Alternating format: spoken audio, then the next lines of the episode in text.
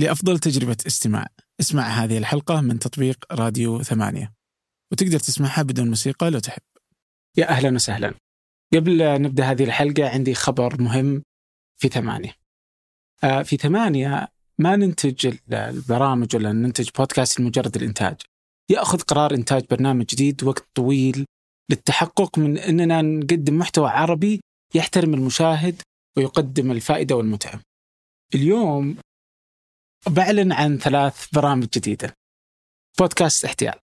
أول بودكاست تحقيقي صحفي عربي. أخذ مازن العتيبي ومشاري الحمود سنة ونصف. بحث وتقصي خلف العصابات اللي ترسل رسائل النصب والاحتيال مثل طلب تحديث بياناتك البنكية أو حسابات الأميرة عادلة أو فلانة. من يقف خلف هذه الحسابات؟ من أي دولة؟ كيف تتحول الأموال إلى حسابات بنوك داخل السعودية؟ الموسم الأول من بودكاست احتيال متاح الآن على أي تطبيق بودكاست. خمس حلقات متتابعة ممتعة مذهلة. البودكاست الثاني هو بودكاست مرتدة. أنا متابع للكرة والدوري السعودي. وأود زي ما يبغى ملايين آخرين متابعة أخبار وتحليل ما يحصل في الدوري السعودي مع أفضل المحللين. ولا أفضل في السعودية من خالد القحطاني وعبيد الله العيسي حلقة أسبوعية ممتعة مثرية يشرحان فيها ما يحصل في الكرة السعودية بشكل يليق بمحتوى عربي رياضي أصيل بديع. البودكاست الثالث هو بودكاست السوق. هذا البودكاست متخصص في مجال ريادة الأعمال والاستثمار مع ثلاثة من أهم من في مجال ريادة الأعمال والاستثمار في المنطقة وليد البلاع عبد الله آه، السعيدان ومعاذ خليفاوي. يختلف عن سوالف بزنس إن هنا نقاش دائم عن الأخبار والمتغيرات في السوق وتحليل وتفسير ونقاش عن الاستثمارات والشركات والمنظومة في الخليج والوطن العربي أو حتى اللي خارجها ويؤثر علينا. حلقة أسبوعية تغطي لك أبرز ما في السوق يناقشونه ويثرون معلوماتك وتكون على اطلاع بالمتغيرات بسوق مليء بالمتغيرات. صحيح إني متحيز وبجزم إن هذه أفضل ثلاث بودكاستات متخصصة عربيا فودي أطلب منكم طلب. وقف المقطع الحين ابحث عن البودكاست اللي يهمك من هذه الثلاثة احتيال مرتدة السوق واشترك فيه. وشاركني رأيك سواء على تويتر أو على بريدي الشخصي ابو مالح at ثمانية dot com كل البرامج موجودة روابطها في وصف الحلقة. والآن أترككم مع حلقة فنجان. عندنا إشكالية اليوم أن الفقر والجوع مصطنع مم. نعم وليس أصيلا في الأرض والناس شلون؟ أنا أقول لك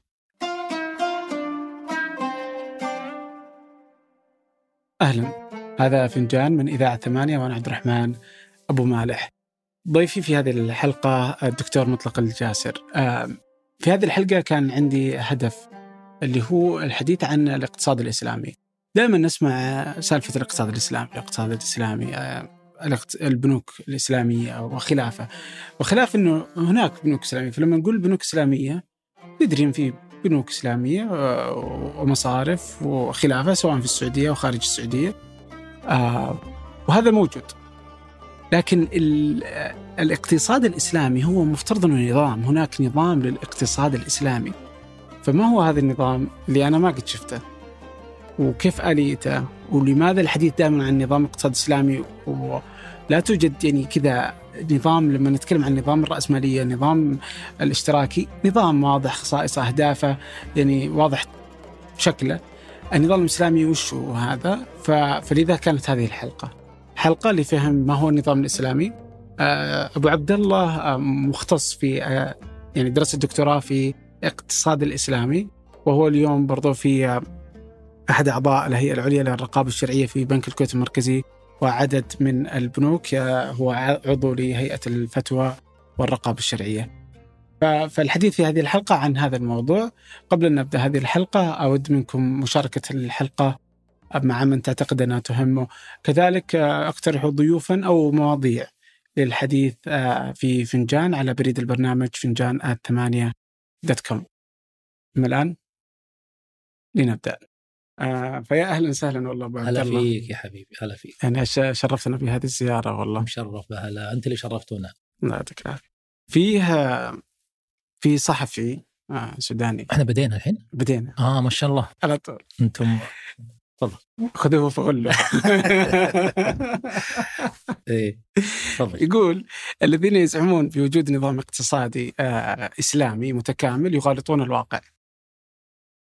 ولا يستطيعون سوى الإشارة لتجربة المصارف الإسلامية أو السعي لمنع التعامل بالفائدة البنكية آه، باعتبارها ربا محرم أو تدخل الدولة لجمع الزكاة. آه، إننا لا يمكن أن نسمي هذه الإشارات نظاما اقتصاديا فهي ليست سوى محاولات لإرساء قيم وتوجهات أخلاقية دينية في نطاق محدود. آه، الموضوع يحتاج إلى بعض التوضيحات المهمة. في أمرين. الأمر الأول في شيء اسمه مذهب اقتصادي وفي شيء اسمه نظام اقتصادي. شو الفرق بينهم؟ المذهب الاقتصادي هو القواعد والمبادئ والأفكار والضوابط التي تنظم عمل النظام النظام هو الأساليب أو ال ال ال الأسس والقوالب المتغيرة. فالثابت بالنسبة لنا هو المذهب الاقتصادي الإسلامي، بمعنى على سبيل المثال الربا حرام. هذا داخل ضمن المذهب. البيع حلال. الغنم بالغرم. ما يجوز أن تدخل في تجارة وتضمن لنفسك عدم الخسارة.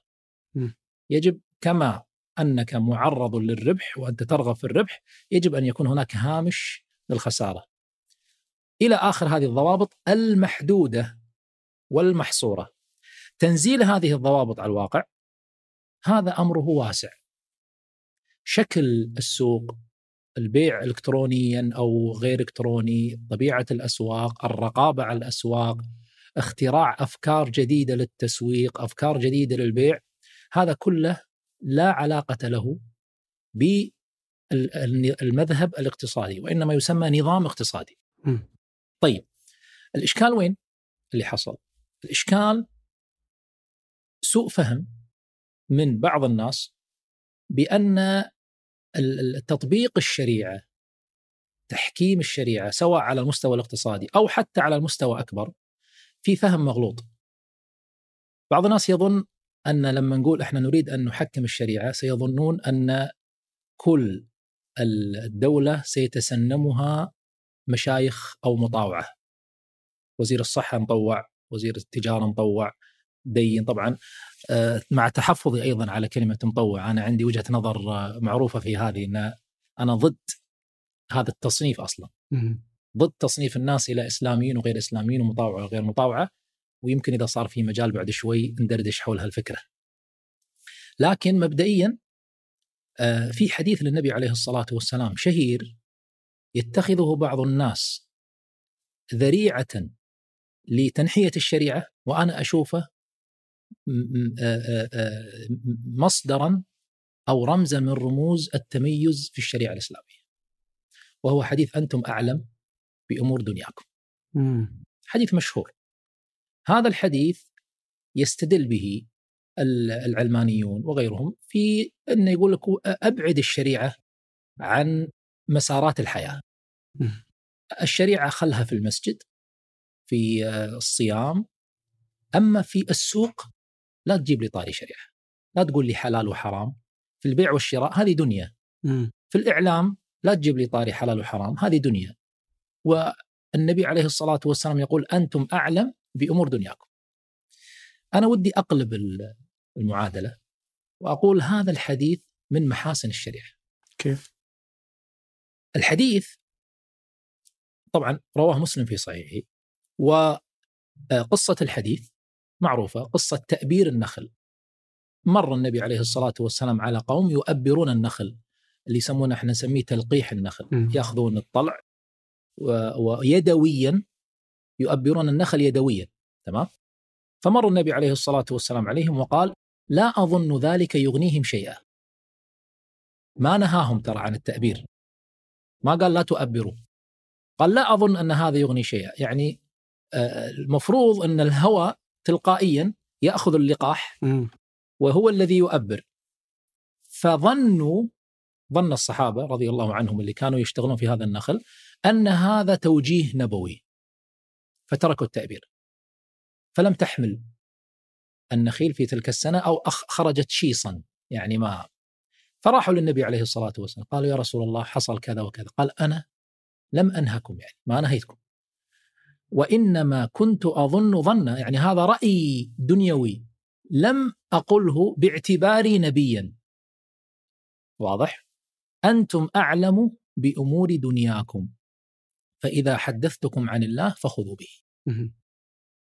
أو كما قال عليه الصلاة والسلام. فهذا الحديث يؤصل لفكرة التخصصات. أنه لا يجوز أن يبغي تخصص على تخصص. الاقتصادي اقتصادي والمهندس مهندس والفقيه فقيه والشرعي شرعي و فلا يجوز أن يدخل هذا على هذا ولا هذا على هذا. تمام؟ طيب اذا وين اذا الاقتصاد الإسلامي؟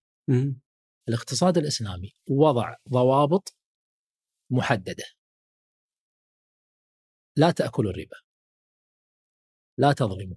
يا أيها الذين آمنوا لا تأكلوا أموالكم بينكم بالباطل إلا أن تكون تجارة عن تراض منكم. الرضا مبدأ الرضا في البيوع مبدأ آه، حرمة الربا حل البيع وأحل الله البيع وحرم الربا إلى آخر هذه المبادئ. تطبقها وفق الضوابط الشرعية ما عندك مشكلة. لأن إحنا عندنا آه، دائرتان. في دائرة صغيرة ودائرة كبيرة. دائرة الصغيرة دائرة المنصوص عليه. النصوص الشرعية القطعية. وفي عندنا دائرة كبرى اسمها دائرة المسكوت عنه. القارئ للقرآن الكريم والسنة النبوية يجد أن النصوص القطعية الواضحة هي في الدائرة الصغيرة. الدائرة الكبيرة مفتوح لك المجال. اعمل. ما عندنا مشكلة في أنك آه، تنشئ نظاما اقتصاديا جديدا بشرط الالتزام بهذه الضوابط. يعني مثل هي هذه الضوابط أشبه ما تكون بالمصفاة أو الفلتر. إذا عبرتها فافعل ما شئت. يعني جنبتني الربا وخرت عن الربا وخرت عن الظلم وخرت عن الغش التزوير كل المحاذير الشرعية الواردة في الاقتصاد. إذا عديت هذه المصفاة فافعل ما شئت. وبالتالي هناك تقاطع ما بين النظام الاقتصادي الإسلامي إن صح التعبير مع النظام الرأسمالي ومع النظام الاشتراكي. يعني القصة من أين بدأت كما يقولون. الكثير من المضامين الاقتصادية الموجودة الآن التي سميت فيما بعد اقتصاد إسلامي ترى موجودة في عهد النبي عليه الصلاة والسلام. وفي القرآن الكريم وفي السنة، بل أعطيك مثال واضح. فكرة البنك أصلا. م. التي يزعم أنها فكرة أتتنا من الغرب وإحنا اتبعناهم فيها هي بالمناسبة فكرة كانت موجودة في عهد النبي عليه الصلاة والسلام وأشهر من كان يقوم فيها هو الصحابي الجليل الزبير بن العوام رضي الله عنه. كيف؟ الزبير بن العوام رضي الله عنه كما في صحيح البخاري وفي غيره كان آه، يأتمنه الناس على أموالهم قديما ما كان فيه أماكن فكانوا يرتحلون للسفر وكذا فكيف أأمن على أموالي؟ كان في هناك أناس معروفين منهم النبي عليه الصلاة والسلام في الجاهلية بالمناسبة لما كان العرب والقريش يودعون أموالهم عنده فيسمونها الأمين. ولما هاجر آه، يعني ترك علي رضي الله عنه في في مكة حتى يرجع الأمانات إلى أصحابه. الزبير كذلك ولكن الزبير إيش سوى؟ كان إذا أتاه الرجل بماله يقول هي قرض لا أمانة. ليش؟ شو الفرق؟ الأمانة لا يجوز للمؤتمن أن يتصرف فيها في شيء ويجب أن يعزلها ولا يفتح الكيس ويخليها على صوب. وإذا تلفت هو لا يتحمل طالما أنه لم يتعدى فيها ولم يقصر هو ما عليه شيء. أما القرض فالمقرض مستفيد من هذا القرض. ليش؟ لأنه هو مضمون بالنسبة له. م. هذا واحد. والزبير مستفيد بأنه لن يتحمل تكاليف عزل أو مال هذا عن هذا. راح يخلطهم مع بعض. فكان يكتب ورقة لما يأتيه الشخص. كم هذه؟ 50 دينار ذهب 100 دينار ذهب 200 أكثر أقل. سجل اسمك وعدد المبلغ اللي أعطيتني إياه. وهذه ورقة ختم تفضل. فيأخذها ويمشي. لي عند الزبير 100 دينار.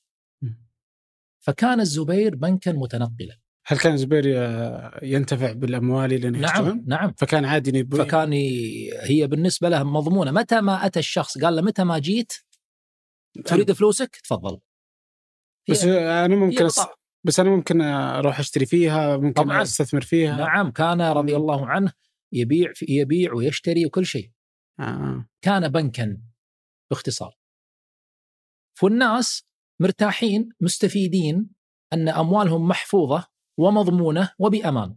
ومعه ما يثبت أن امواله عند الزبير. ويربح منها الزبير. وكان يربح منها. آه. ما في أي مشكلة في ذلك. لكن ما كان يرجع الأموال بزيادة. نفس الأموال اللي دفعها الرجل يعطيه إياه. أنت أعطيتني 100 دينار أنت إيش مستفيد؟ أنت مستفيد إني أنا حفظت أموالك. وأنك متى ما جيتني راح تلقاها. جاهزة. أنا إيش مستفيد؟ أنا أصلا لست مستفيدا من ذات المال وإنما مستفيد من استثماره لأن أنا ما أقدر آكل أموالك. ولكن أنا خلطتها مع بعض واستثمرتها. ممكن يستثمرها ويربح فيها عادي مثل فعل البنك تماما. ويأتي هذا الشخص متى ما شاء ويأخذ أمواله. لما مات الزبير رضي الله عنه حصروا هذه الأموال فوجدوها مليونين و200 ألف دينار من الذهب. مبلغ جدا كبير في ذلك الوقت. لدرجة أن ابنه عبد الله بن الزبير لم يوزع التركة على الورثة لمدة سنتين. لأنه كان يرجع الأموال إلى أصحابها لأن ما يجوز أن توزع التركة إلا أن تسدد ديون الميت. فكان ينادي من له عند الزبير شيء فليأتي من له عند الزبير شيء فليأتي. حتى اطمأن أنه أرجع كل الأموال لاصحابها اللي يأتي بورقة إثبات اللي كان يعطيها الزبير رضي الله عنه يرجع له أمواله. حتى اطمأن سنتين. كان يذهب للمواسم والحج ومجامع الناس. حتى اطمأن أن امواله قد وزعت تماما وزع التركه. سؤالي أليست هذه فكرة البنوك؟ هي هي. يعني البنك فكرة البنك جهة تودع فيها الناس أموالها والبنك يعتبر مقترض وهذا الذي أودعه الأموال مقرض ويحفظها متى ما شئت. تفضل. لكن الآن وهذا مثال جيد للمذهب والنظام. النظام صار في هناك مبنى صار في هناك بطاقة صار في هناك اي تي ام للسحب. ما عندنا مشكلة. تبي تخلي ممكن مستقبلا يخترع فكرة أخرى للدفع؟ مثل الآن ممكن تدفع بالتليفون ممكن شريحة صغيرة ممكن الساعة تدفع من خلالها ممكن ممكن ما عندنا أي مشكلة في أي نظام جديد طالما أنك عديت من المصفات إن هذا ما في ربا ترى ولا في حرا ولا في أي محرم من المحرمات عديت هذه المصفاة فافعل ما شئت. فاذا كان مبادئ النظام الاقتصادي الإسلامي موجودة في عهد النبي عليه الصلاة والسلام بشكل واضح وصريح. ما الذي حصل؟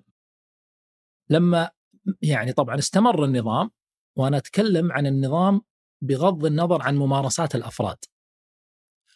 فبعض الدول مثلا في التاريخ الإسلامي كان هناك مثلا نوع من الظلم موجود.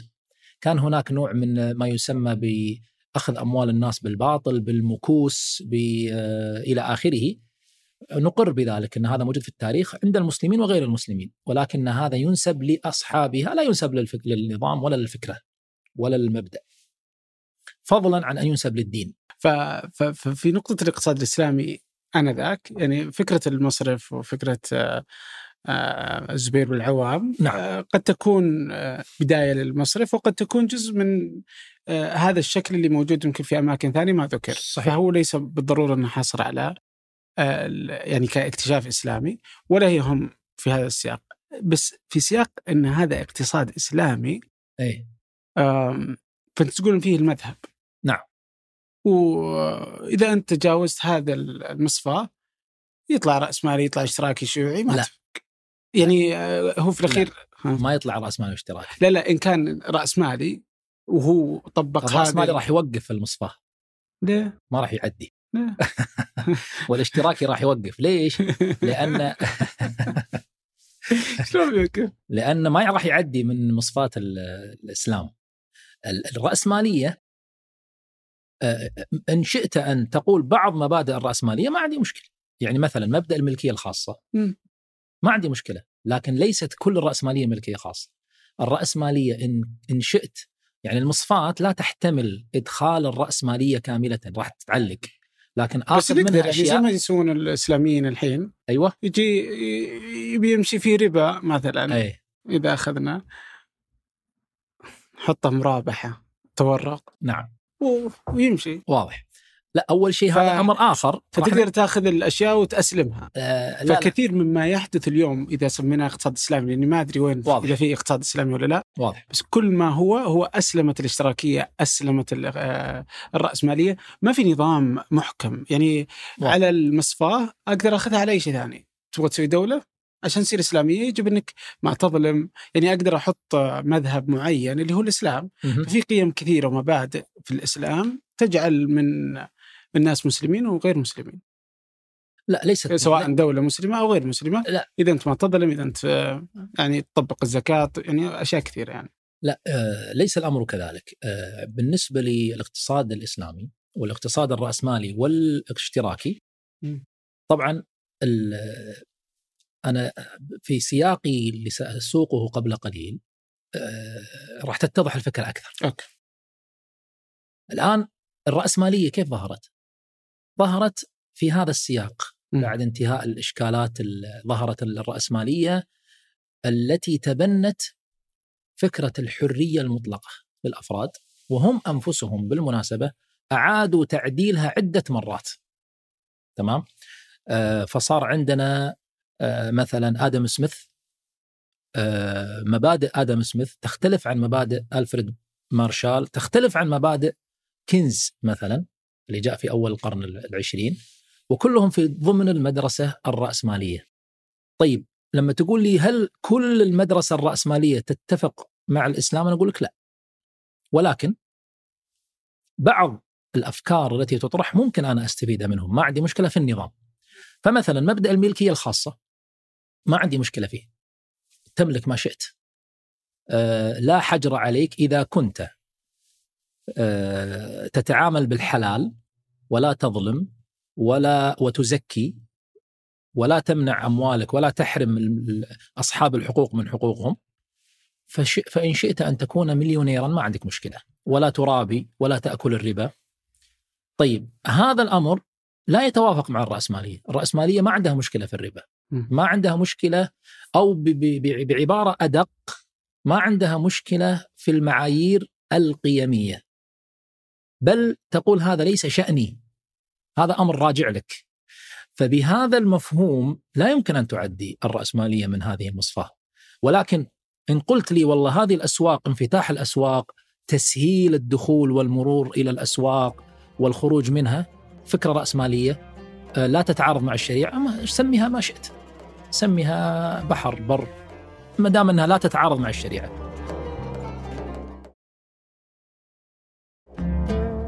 الاشتراكية اللي هي ردة فعل عن المبدأ الرأسمالي وهي لما رأوا أن الكفة مالت جهاد آه، تجاه الفرد وأهملت المصلحة العامة وكثر الفقراء وتجد ال- ال- العمارة الفخمة اللي يملكها رجل واحد تحتها عشرات الهوملس اللي يعني تحت خط الفقر بمراحل.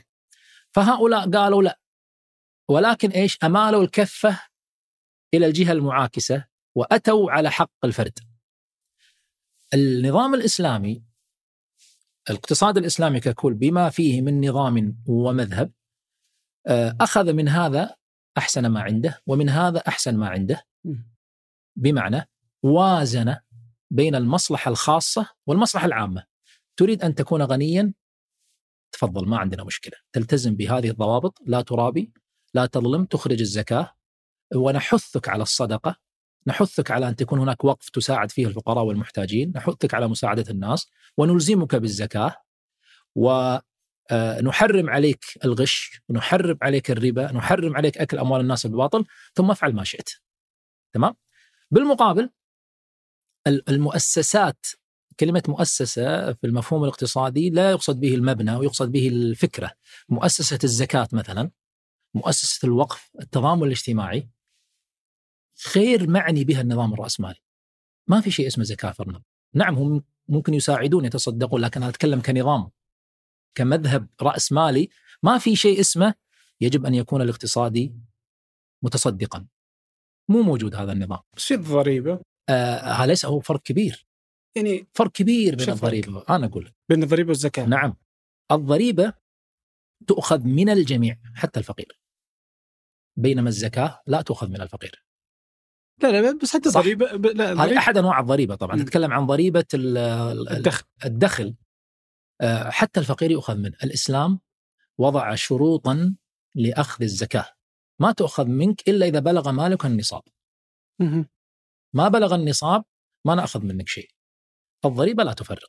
في دول مثلا يعني حتى في أمريكا يعني وهي رأس الراسماليه مو كلهم يأخذون منهم الضريبة ضريبة الدخل. يعني إذا دخلك مثلا تحت ال ألف دولار لا ضريبة عليك وهكذا. يعني ماشي. وتختلف من مكان لمكان. تمام. يعني آه ماشي. في هذه الجزئية آه يعني ضريبة المبيعات. يعني. كل في أنواع من أنواع هذه الضريبة الدخل ممكن يكون في بعض الدول تمييز بين الفقير وغيره بحيث انه إذا نزل عن حد معين ما نأخذ منه ماشي.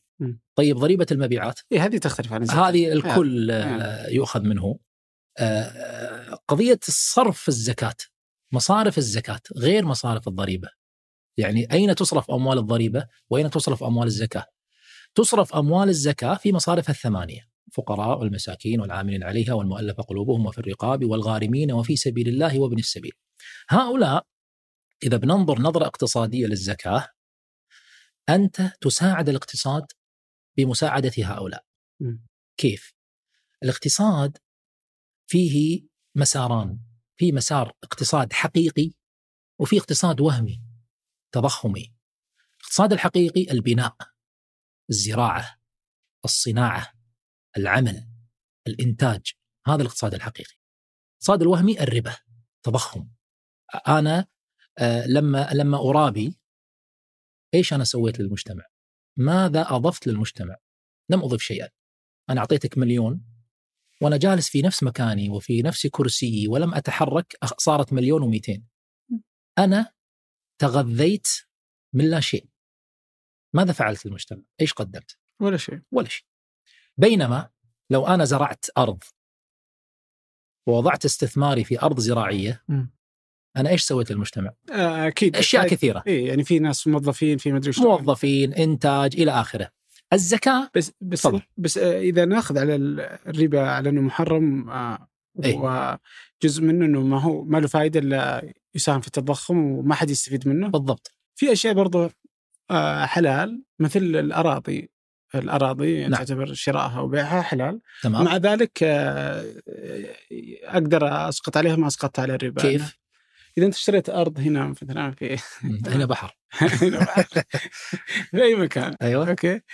زين. وتركتها عشرات السنين تمام. 100 سنة. ما سويت فيها ولا شيء.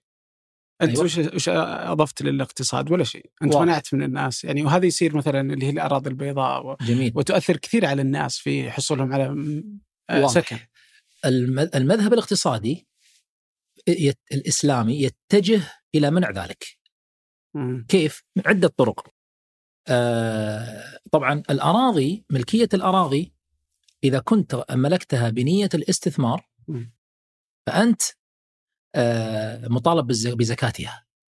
إذا كنت معروضة للبيع والزكاة من أكثر الأدوات دفعا لعدم تكديس الأموال. لأن إذا ما استثمرتها ستأكلها الزكاة. صحيح. وأثر عمر رضي الله عنه الشهير اتجروا في أموال اليتامى لا تأكلها الصدقة. تمام؟ فاذا الزكاة أصبحت محفزة للاستثمار. الأراضي في هناك مبدأ إسلامي يقول النبي عليه الصلاة والسلام من أحيا أرضا ميتة فهي له.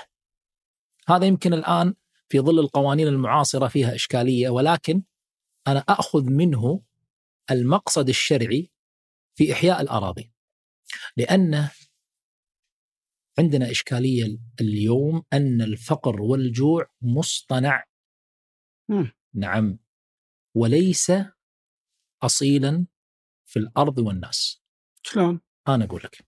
في كتاب اسمه صناعة الجوع. تأليف فرانسيس مور لابيه وجوزيف كولينز. مورال بيه أظن أظن نطقته بشكل صحيح. وجوزيف كولينز مترجم اللغة العربية ومطبوع اسمه صناعة الجوع وفي عنوان فرعي تحته خرافة الندرة. خرافة الندرة ذكروا في هذا الكتاب أن الاقتصاديين دائما يطرحون أن الموارد نادرة وأن الأكل قليل وأن الغذاء قليل وأن الناس كثر ويتكاثرون وقضية نظرية مالثوس السكانية. مالثوس هذا توماس مالثوس أحد الاقتصاديين متوفي سنة 1836 له نظرية شهيرة اسمها النظرية السكانية لمالثوس آه، يقول مالثوس ال- عدد السكان يتزايد بمتوالية هندسية وعدد الغذاء يتزايد بمتوالية عددية بمعنى أن عدد البشر يتزايدون بمعدل أكبر من تزايد الغذاء.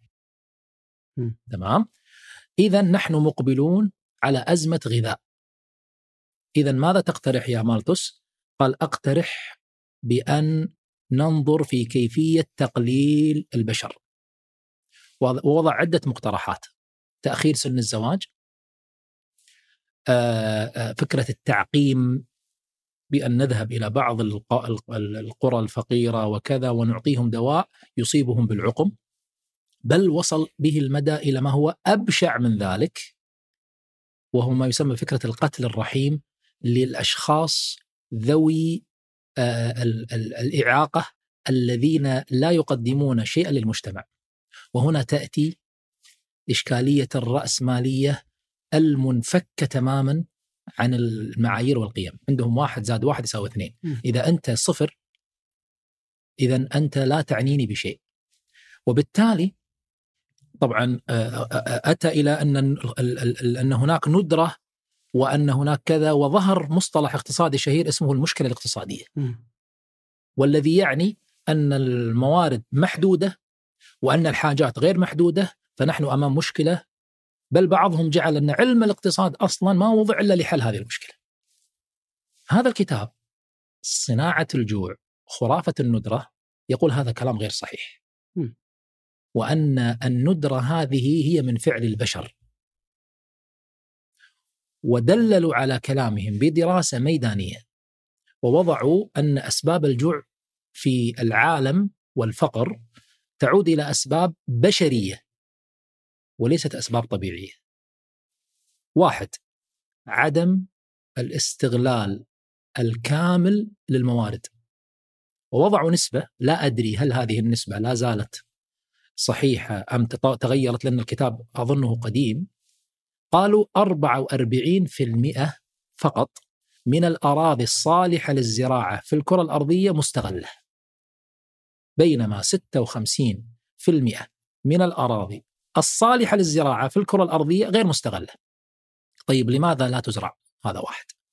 اثنين من ال 44% التي استغلت فعلا للزراعة لا تزرع في كثير من الأحيان بسلع ل- ل- ل- ل- لسلع آه، تشبع الناس.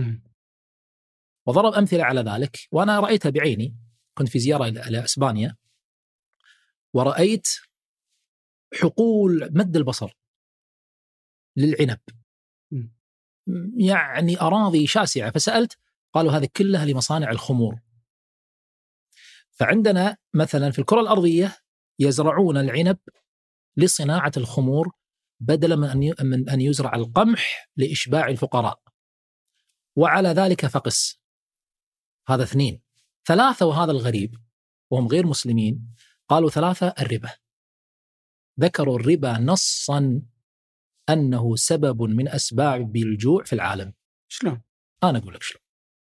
الآن لأن كثير من ال ال- اللي برضو اللي يدعون للاقتصاد الإسلامي يرمون نفس الموضوع أن أن الفقر أن الفقر من أسبابه الربا. طبعا بلا شك. كيف؟ أنا أقول لك هم طبعا آه، في في عدة أشياء.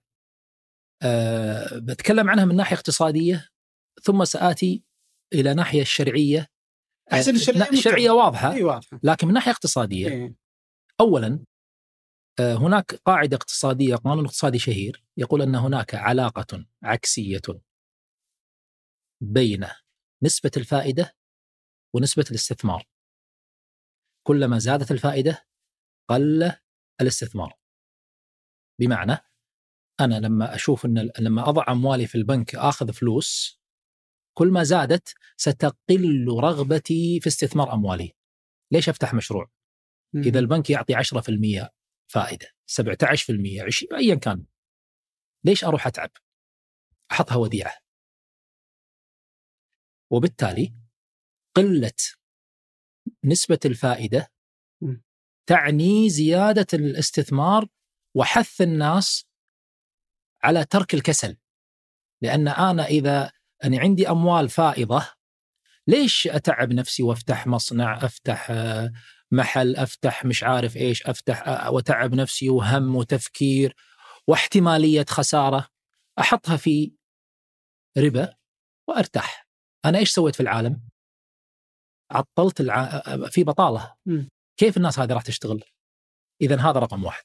بس هذا افتراض هذا افتراض اقتصادي واقعي ما في كلام. بس بعيد عن الواقع يعني إذا إذا أخذنا إن الرأسمالية يعني تأخذ محفزات الإنسان الحقيقيه الأصيلة فيه من جشع ومن حب وطمع وغيره آه فيعني بأخذ بهذا الاعتبار إنه واحد آه ما في اللي عنده فلوس واجد ما في أحد الآن عنده فلوس ويقول أنا والله ما عاد أبغى فلوس زيادة. فكلهم يبحثون عن الفلوس حتى إن هناك فيه ودائع فيه الربا فيه كل شيء. بس ما في ما قد سمعت إن أحد يعني أغنى رجل في العالم إذا بأخذ إيلون ماسك ولا جيف بيزوس ولا بيل جيتس وغيرهم قال والله أنا بودع في البنك وبوقف شغل. لا يزالون كل شوي يطلعون لك بشركة جديدة ومنتج جديد. تمام. فليش؟ لأنه لا يزال يبغى يصير أغنى وأغنى. فحب الزياده اثنين إذا ما كانوا من الطبقة الغنية جدا أصلا ففي ناس كثير هم اللي لا يزالون يشتغلون. فأنا ال 10% اللي بتجيني مع وقت طويل بس هذه ترجع لي بعدين أنا لازم أغذيها فلازم أشتغل. فما هي بعمليه لا مرة دع عنك هؤلاء. أنت الحين أسألك م. يا أستاذ عبد الرحمن. لما أقول لك آه أنت عندك مثلا مبلغ من المال. آه تضعه في مكان يعطيك 10% عائد تمام؟ وانت مرتاح في وظيفتك أو في أي مكان ولا تتعب ويمكن يطلع لك 7% إلى 10% احتمال هنا مضمون وهنا احتمال ويمكن يطلع لك ويمكن ما يطلع لك وقد يكون أقل أنت إيش راح تختار؟ بختار هذاك اللي هو الربا. أنت قلتها. يعني بس يعني بس لاحظ إن الاثنين كلهم يشتغلون. بالعقل. لا لا هذا ما يشتغل. أنت قلت لي إنك مرتاح في وظيفتك. أنا لا زال أسوي وظيفتي. آه بس هذا في معزل عن مالك. أنت وظيفة لكن مالك هذا لم تضعه في المسار اللي قلت عنه قبل شوي الاقتصاد الحقيقي. لكن لو أنا تخيل معي التالي. سكرت هذا الباب. عندك استثمار؟ تفضل. عندك صناعة؟ تجارة؟ آه، زراعة؟ إيش أنا استفدت؟ لما أفتح محل راح أشغل ناس. لما أفتح مصنع أشغل ناس. تشغيل الناس راح يقلل عندي مشاكل اجتماعية مشاكل اقتصادية مشاكل حتى نفسية. الشخص واضح الفكرة؟ واضح, واضح. بس اذا الربا فالربا هناك إي. واضح الآن. واضح الفكرة؟ وأنا بتفق معك إنه هذا أفضل للمجتمع اللي هو ممتاز. إنك تشغل وتحطه في زراعة ولا في إنتاج بالضبط. في ايا يكون نوع المشروع اللي أنت تشتغل عليه. بالضبط.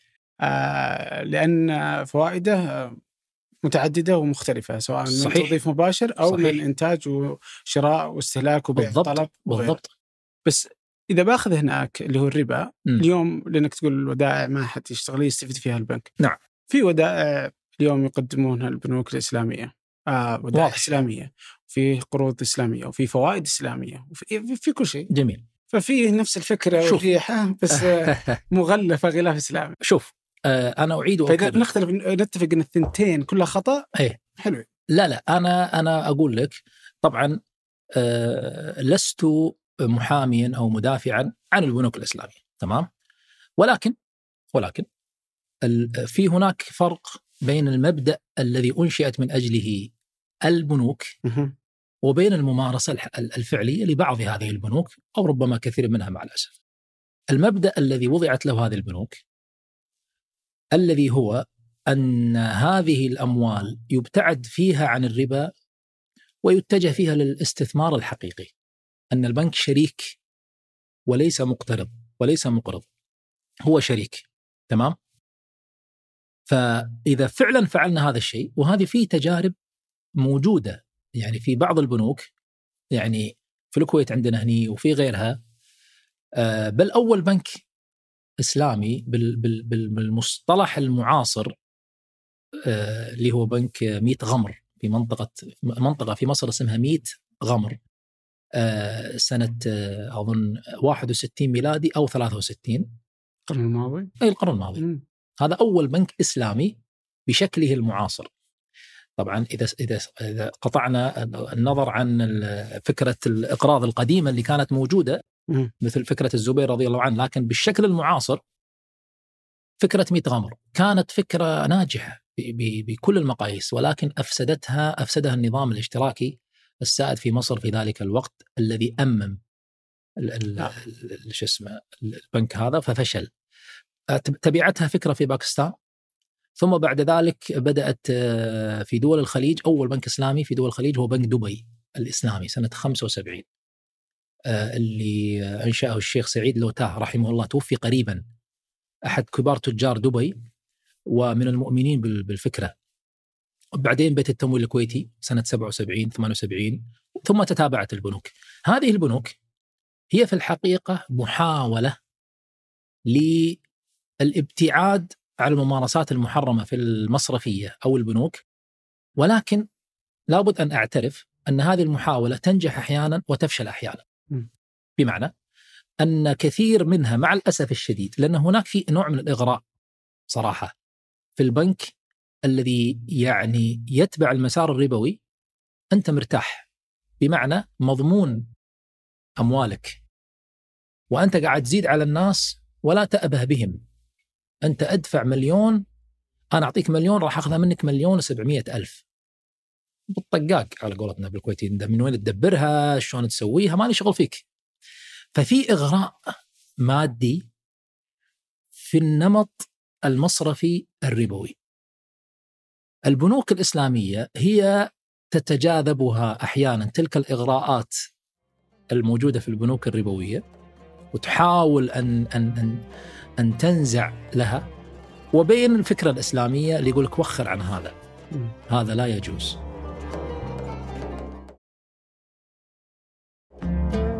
فمثل ما تفضلت أنا أقر أن بعض البنوك الإسلامية تسير على مسير البنوك الربوية وتلبسها لباس إسلامي. ولكن هذا لا يلغي الفكرة. و و ولذلك أنا أعيد لأول كلمة قلتها في لقائي معك وصف هذه البنوك بالإسلامية أنا عندي تحفظ عليه. لأن لما أقول بنك إسلامي كأنني أصبغ كل تصرفاتك وأعمالك بصبغة الإسلام. والواقع أن لا في تصرفات كثيرة لا نابعة منك أنت وليست نابعة من الإسلام. م. واضح؟ وهذه الإشكالية ولعله من المناسب هنا أن أطرح تصوري لفكرة الإسلامي وغير الإسلامي إذا تسمح لي إن إن هل من المناسب أن نصف الأشياء بأنها إسلامية وغير إسلامية أو حتى الأشخاص حتى كلمة أنا إسلامي شنو يعني أنت إسلامي؟ لا أجل خلني بجي لها هذه بجيها بعدين طيب لأنه بنجلس آه، يعني بناخذ هذه المسارين الإسلامي طيب. وغير الإسلامي كثيرة بس آه، بس بالنسبة للبنوك أيوة. يعني هي نظام عالمي واضح والأصل فيه أنه محرم وفق يعني بالنظام الحالي م. أنت تؤسلم هذه فأنت تؤسلم فكرة القروض. فالقروض مثلا. اليوم آه إيه فهذه النقطة الأساسية. فعشان كذا أقول لك ترى هذا يختلف عن البقية هذا إسلامي. فهذا واضح ماشي. أنا قلت لك ما عندي مشكلة آه لغرض لأغراض النقاش. ممتاز. إيه. فأنا ودي الحين آه كذا افضل وش البنك كذا هذا البنك اللي مرة مسلم okay okay تبيني أسوي دعاية لا، لا. مجانيه لا ما يصير. تسوي ما عندي مشكلة ما يصير. لازم يكون راجحي بس أنا النقطة بس أنا نقطتي ما هنا نقطتي إيش؟ إنه في كل البنوك دون استثناء دون استثناء. إنه أنت اليوم لما تروح للبنك أنت تبي أنت تبغى نقد أنت. تبغى تمويل ماشي وعلشان يخليها شرعية شرعية فيروح يبيع لك يبيع ويشتري. ولا سيارة ولا طيارة فما الفرق؟ إي إذا النية اللي واضح. أنا جاي لأجلها نبغى نقد واضح وهذا منتج عليه طلب واضح مم. ما عندي مشكلة في هذه النية أنت أنت ما الآن عندك مشكلة ما مع عندي مشكلة آه. ما عندي مشكلة ولأن ما في نموذج إسلامي يخدم هذه لا، لا، إلا البيع بالعكس. والشراء فانت تروح تسوي التلاعب خلفها شوف هذا يسمى التمويل مم. تمام ال fi- ال finance التمويل هذا فكرة التمويل ليست فكرة مرفوضة من الناحية الشرعية. إني أنا أمولك. وآخذ لا إلا. لا صبر. وآخذ هذه هذا نوع نوع من التمويل. هذا هذه سلفة. لا لا لا هذه لا لا في التمويل أوسع من السلفة. تمويل إيه. اني اعطيك مال آه لتستثمره وأنا أستفيد منه. تمام؟ هذا الاست... هذا له أنواع كثيرة. اولا يقول لك والله أنا شريت أصلا ليس بغرض هذه السلعة وإنما بغرض المال مم. أقول لك طيب ما المشكلة حتى التاجر التاجر في محلاته يشتري السلعة هل هو بغرض أن يستعملها ولا بغرض أن يربح عليها أموال انه يربح عليها أموال لكنه يشتري؟ سلعة يشتري سلعة وهذا أي. يشتري سلعة لا أنا أنا هنا جيت اشتريت التورق. على سبيل المثال من الصور التمويل المشهورة الآن صورة التورق ما معنى التورق؟ التورق مأخوذة من كلمة الورق والورق هو الفضة.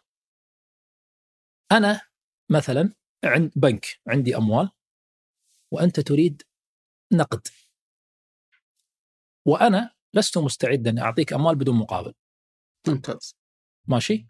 مع أنه شرعيا من المستحبات ومن تص... من أقرض مسلما قرضا آه، فكان كص... مرتين كان كصدقته مرة. يعني اللي يسلف واحد مليون كأنه تصدق بنص مليون. ولكن يبقى ليس واجبا. تمام؟ طيب ما العمل؟ العمل أن أنني آه مثلا أنت تريد نقد أجعلك تتاجر تجارة صغيرة وأربحك فيها. بس تدري أنا ما أبغى ما التجاره كيف؟ يعني أنا ما أبغى التجاره أنت تبي فلوس. أنا أبغى فلوس. مثل التاجر يبي فلوس. هو يريد مال وأنت تريد مال. شو الفرق بينك وبينه؟ بس تجارة سريعة فاهمني يعني أنت الحين أعطيك مثال رجل قال أنا يا بنك بفتح محل أبي أموال آه، شاركني في هذا المحل وأبي أربح وأبيع. أنا بشتري أغراض ما بيها أنا ببيعها وبأخذ فلوس. التورق نفس الفكرة بس على سيارة على اسمنت على على سلعة واحدة صحيح بس أنا فاهمني؟ أنا ممكن أشتري هذه النظارة إيه. ولغرض إني أنا أكسب. تمام. إيه. وهذا لكن- كذلك؟ لكن هنا أنا جاي وأنا عارف كم نسبتك.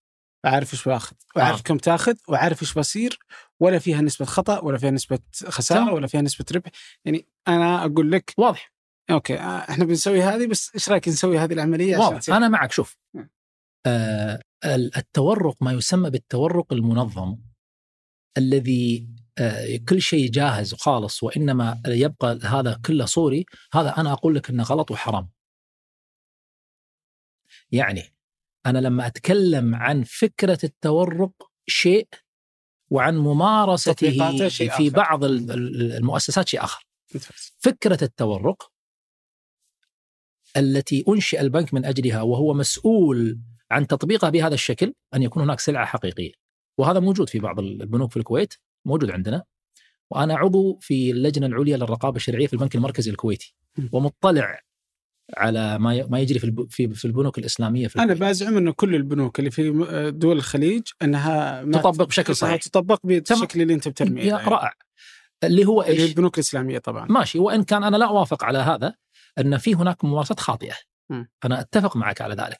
ولكن أنا بصدد الكلام عن المبدأ لا عن الممارسات. طيب ممتاز. فحلو خلنا في المبدأ. ممتاز. فإحنا إنه في مبدأ التورق هذا هو الشكل ال- آه، المقبول شرعيا. آه، أحد آه، صور إيه، التمويل تطبيقاته أحد, أحد. وإن. كانت أنا من وجهة نظري أن غيرها أفضل للمجتمع. مثل المضاربة مثل المشاركة المتناقصة. شنو فكرة المشاركة المتناقصة؟ المشاركة المتناقصة أنا أريد أن أقيم مشروعا. آه، ولنقل آه، مصنع. طيب أريد أن أشتري مصنع وأعيد ترميمه مثلا وأستثمره. تفضل يا بنك أنا أريد تمويل في هذا. أقول أنا أدخل معك شريك. تكلفة هذا المصنع ولنقل أنه مليون دينار. كم معك؟ مية ألف. أنا أدخل معك في البنك تسعمية ألف. وأنا شريك سجلني شريك 90% من ملكية المصنع وأنت 10% والإدارة لك. ثم يصير في جدول كل شهر تشتري من حصتي نسبة. فتتنقص ال 90% وتزيد ال 10% فأنا أصير 85 أنت 15 وهكذا. أنت قاعد تشتغل صح؟ حتى تسدد حتى تسدد كامل المبلغ. هذه الصورة شرعية رائعة مناسبة أحث البنوك الإسلامية عليها. المضاربة فكرة المضاربة. المضاربة بالمعنى الشرعي اللي هي أني يعطيك أموال أنت عامل تشتغل بهذه الأموال إذا ربحت الربح بيني وبينك حسب النسبة. هذه الصيغة يجب أن تطبق. إن خسرت. آه إن خسرت مالك شيء. أنا مالي شيء كبنك. خلاص يجب أن أتحمل. لذلك في هناك مبدأ الإسلامي مبدأ الغن بالغرم يجب أن يكون مستحضرا. ولكن ولكن لا حرج أن أقلل هامش الخسارة بالدراسات دراسة الجدوى دراسة السوق آه مو غلط. لكن لا أصل إلى مرحلة الضمان. م. أنك لن تخسر. ما ما تقولها. لكن قلل قلل هامش الخسارة بالدراسات بالدراسة السوق بأني ما أخاطر أبتعد عن أماكن الخطر أبتعد عن كذا ما عندي مشكلة. واضح. فالآن التمويل الإسلامي أنني أدخل معك في معاملة تكسبك مالا ما عندي فيها حرج. أعطيك مثال نبوي عن النبي عليه الصلاة والسلام. آه، آه، آه، جاء بلال رضي الله عنه إلى النبي عليه الصلاة والسلام بتمر جيد اسمه الجنيب. نوع من أنواع التمور الجيده فقال له النبي عليه الصلاة والسلام من أين لك هذا يا بلال؟ قال كان عندي صاعين من التمر الجمع. تمر الجمع اللي هو خليط من التمور ويكون عادة قليل في قيمته لأنه خليط جمع. فاشتريت الصاع من هذا بالصاعين من هذا وهذا في مخالفة شرعية. فقال النبي صلى الله عليه وسلم أوه بهذا اللفظ ألف واو هاء أوه عين الربا. ثم أرشده للبديل. وش كان؟ قال بع الجمع بالدراهم ثم اشتر بالدراهم جنيبا. هو الآن صاعين من التمر الجمع دفعه لشخص وأخذ بدله صاع واحد من التمر الجيد. ففيه ربا فضل يسمى هذا. قال بيع الجمع بالدراهم يعني بيع الصاعين. لا تبادل تمر صاع بصاعين خذ مال وروح اشتر بهذا المال فلوس. انتهى الحديث. قد يقول قال إيش الفرق؟ هذه أسلمت ال... أسلمت الربا هذه أسلمت أقول لك الفرق كبير الفرق كبير. آه الأصناف الستة التي نهى النبي صلى الله عليه وسلم عن مبادلتها ببعضها بزيادة اللي هو التمر الذهب بالذهب والفضة بالفضة والبر بالبر والشعير بالشعير والتمر بالتمر والملح بالملح. الأصناف الستة على خلاف بين الفقهاء هل يقاس عليها غيرها ولا ما يقاس عليها غيرها؟ لكن هذه الأصناف هي أقوات يجب ألا يتم التداول فيما بينها لكي لا يحصل عليها أو يرد عليها ما يرد على النقد من غلاء. يجب أن تكون رخيصة. وأن يكون الوسيلة التبادل فيما بين الناس هو الذهب والفضة أو النقد. لكن بغض النظر عن هذه العلة أنا ألفت النظر إلى أن حصول المطلوب بطريق شرعي مع الابتعاد عن الطريق غير الشرعي لا حرج عندنا في الشريعة الإسلامية. يعني أنت تريد أن تذهب إلى هذا المكان. لك طريقين. طريق محرم وطريق حلال. فلما أبتعد عن الطريق المحرم وأسلك الطريق الحلال لا تقول لي أنت هذا أنت تتلاعب أو أنت تؤسلم. لا أنا لا إشكال عندي في المقصد أن يكون عندك مال هذا مو حرام شرعا. مو حرام. لكن كيف تحصل على المال؟ أنت ممكن تسرق. ممكن ترابي وممكن تتاجر. فلما أقول لك ابتعد عن الطريقة الربوية المحرمة وهذه طريقة شرعية للحصول على المال أنا أعطيتك البديل. فيقول لك والله ما الفرق وإيش الفرق وإيش كذا. حتى الزواج والزنا الفرق بينه وبينه كلمتين. زوجني وقبلت. آه. واحد يقول هذه أسلمت الزواج.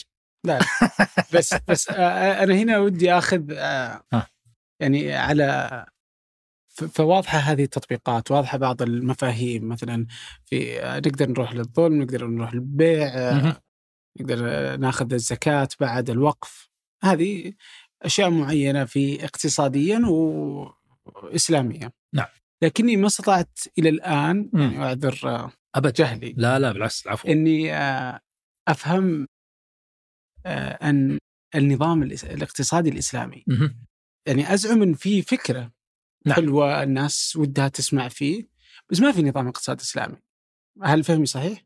يعني ما في نظام اقتصاد إسلامي آه، أقدر أقول مثلا زي الرأسمالية عندك آدم سميث هناك في ماركس هناك يعني نعم. من هو عراب النظام الاقتصادي الإسلامي؟ هل في نظام اقتصاد إسلامي نظام واضح؟ آه، يعني لما أقول اشتراكية لها مبادئ لها خصائص واضح, واضح. تمام كنظام كامل آه، تشتغل فيه.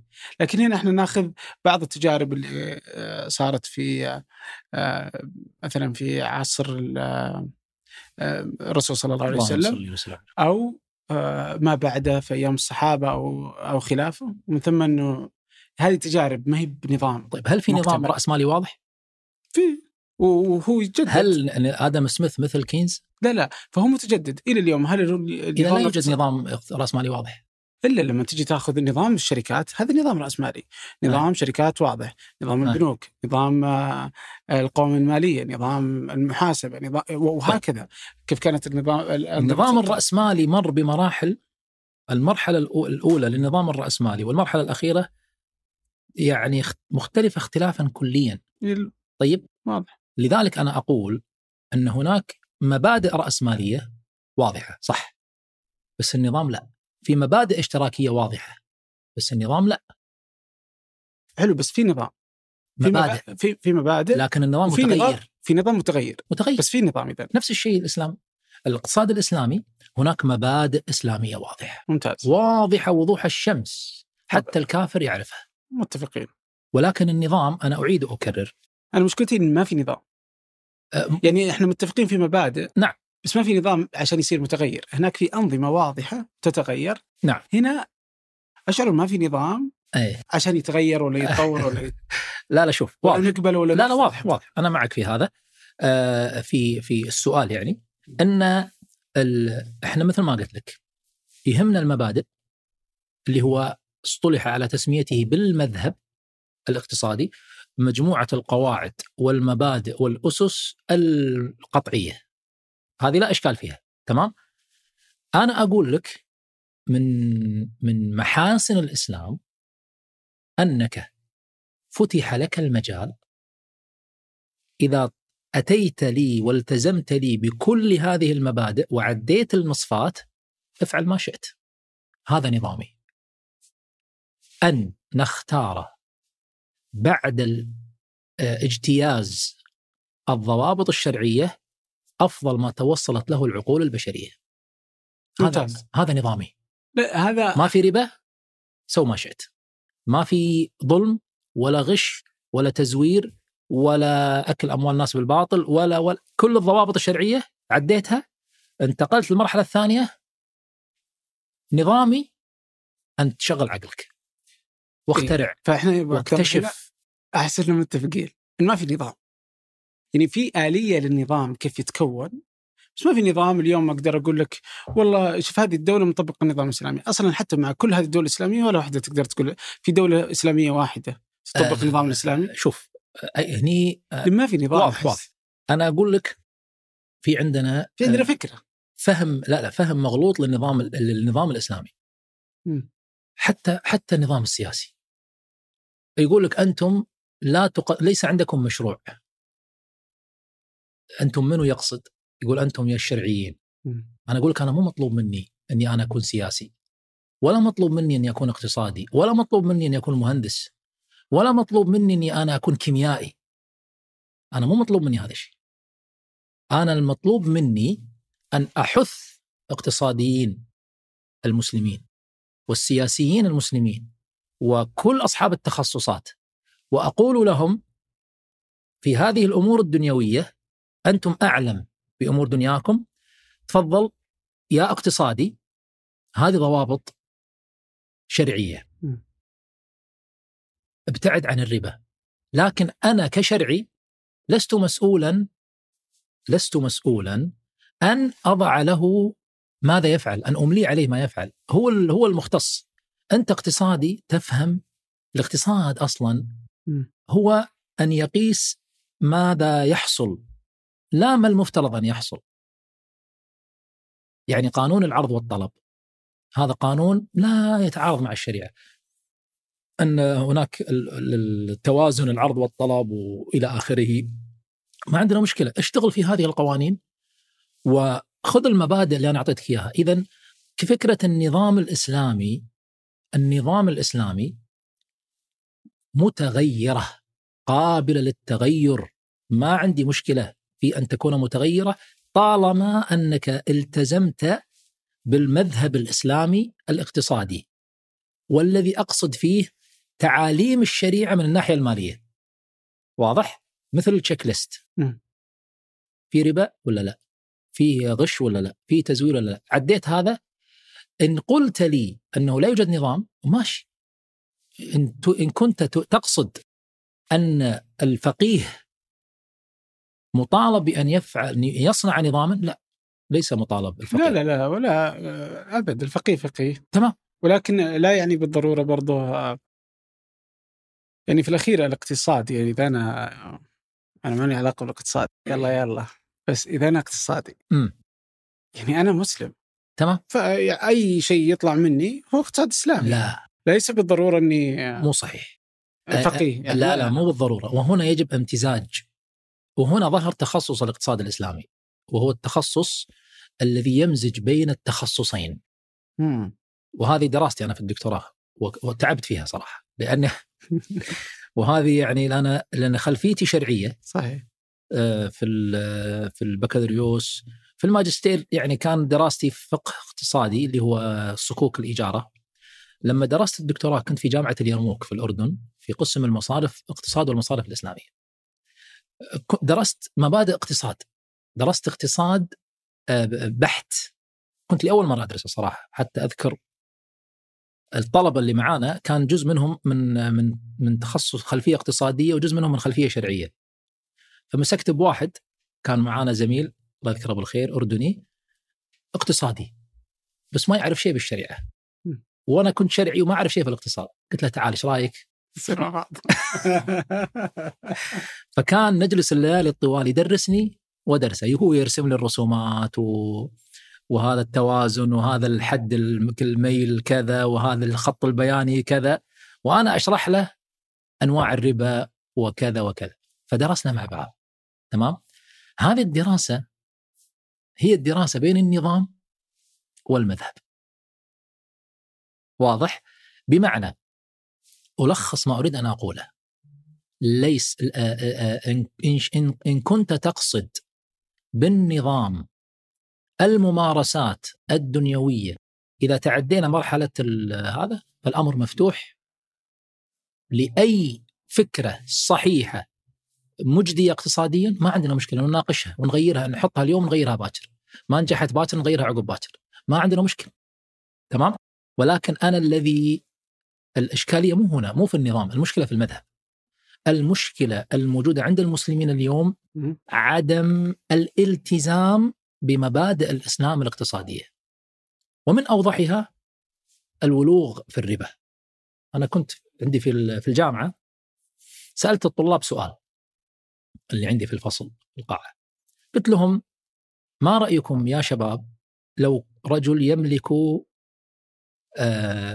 مجمع سك مجمع ومحلات تجارية وأراد أحد البنوك الربوية أن تستأجر عنده إيش رأيكم حكم ذلك؟ أنه هو ما راح يأخذ ربا ولا شيء، هو فقط يؤجر مساحة لبنك ربوي في عقاره.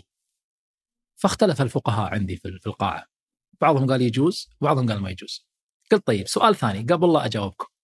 لو كنا في بلد لا سمح الله يبيح الدعارة وأنت صاحب هذا العقار ونفس المساحة تقدم لها آه، محل للدعارة نسأل الله السلامة والعافية. إيش رأيكم؟ تأجرون عليهم؟ قولا واحدا طبعا بالإجماع لا. قلت سؤالي الثالث ما الفرق؟ شو الفرق بين هذا وهذا؟ فشوف العيون تتقلب ويطالعون بعض فقال لا هذا دعارة. قلت هذا ربا. هذا حرام. قلت هذا حرام. قلت طيب هني ما راح ياكل ربا. قلت هناك ما راح يروح. قالوا والله فعلا ما في فرق. قلت شو الفرق؟ الفرق أننا ألفنا فقط. هذا المحرم. اعتدنا عليه مع الأسف. وهذا بفضل الله وإن شاء الله ما نأتي لمرحلة ان نعتاد عليه. لذلك لا زالت النفوس تكش منه. أما هذا الفناه وإلا فهو عند كثير من العلماء لا يقل حرمة عن الدعارة. وهناك أحاديث طبعا رويت لكن قد يكون فيها ضعف إن الدرهم ربا أشد على الله من 36 زنية ولكن هذا فيه ضعف. نعم نسأل الله طيب. السلامة والعافية. فأعتقد خلينا نشوف يا رب اعتقد على صح الآن إحنا إيه؟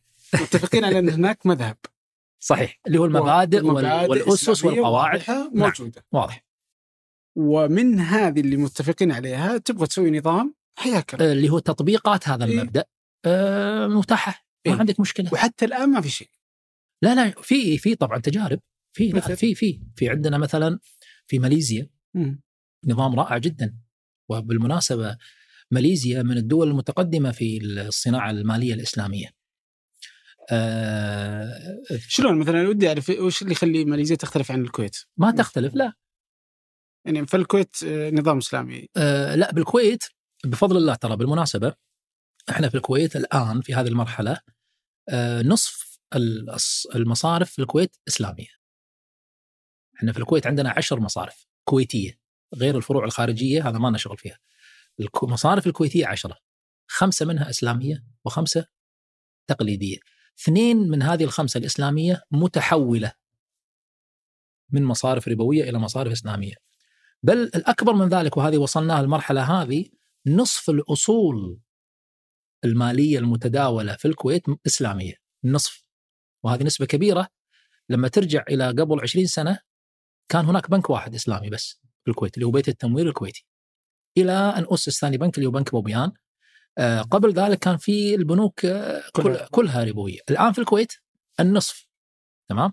والآن البنك المركزي الكويتي وهو طبعا بنك حكومي معروف آه، أنشأ آه، قبل سنة آه، هيئة عليا للرقابة الشرعية متخصصة في الجانب الإسلامي. بل الآن نحن مقبلون عندنا بعد شهرين ورشة في إقرار سياسات نقدية إسلامية. السياسة النقدية وهذا فتح عظيم راح يكون، ليش؟ لأن السياسة النقدية هي الأدوات التي تستخدمها الدولة لضبط النقد المعروض النقدي في البلد يضبط وفق السياسات اللي هو اللي هو سعر الخصم وسعر الفائدة إلى آخره وأغلبها ربوية طبعا.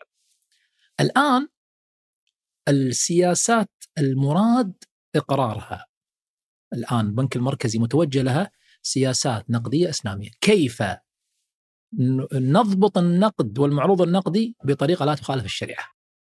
وهذا فتح كبير.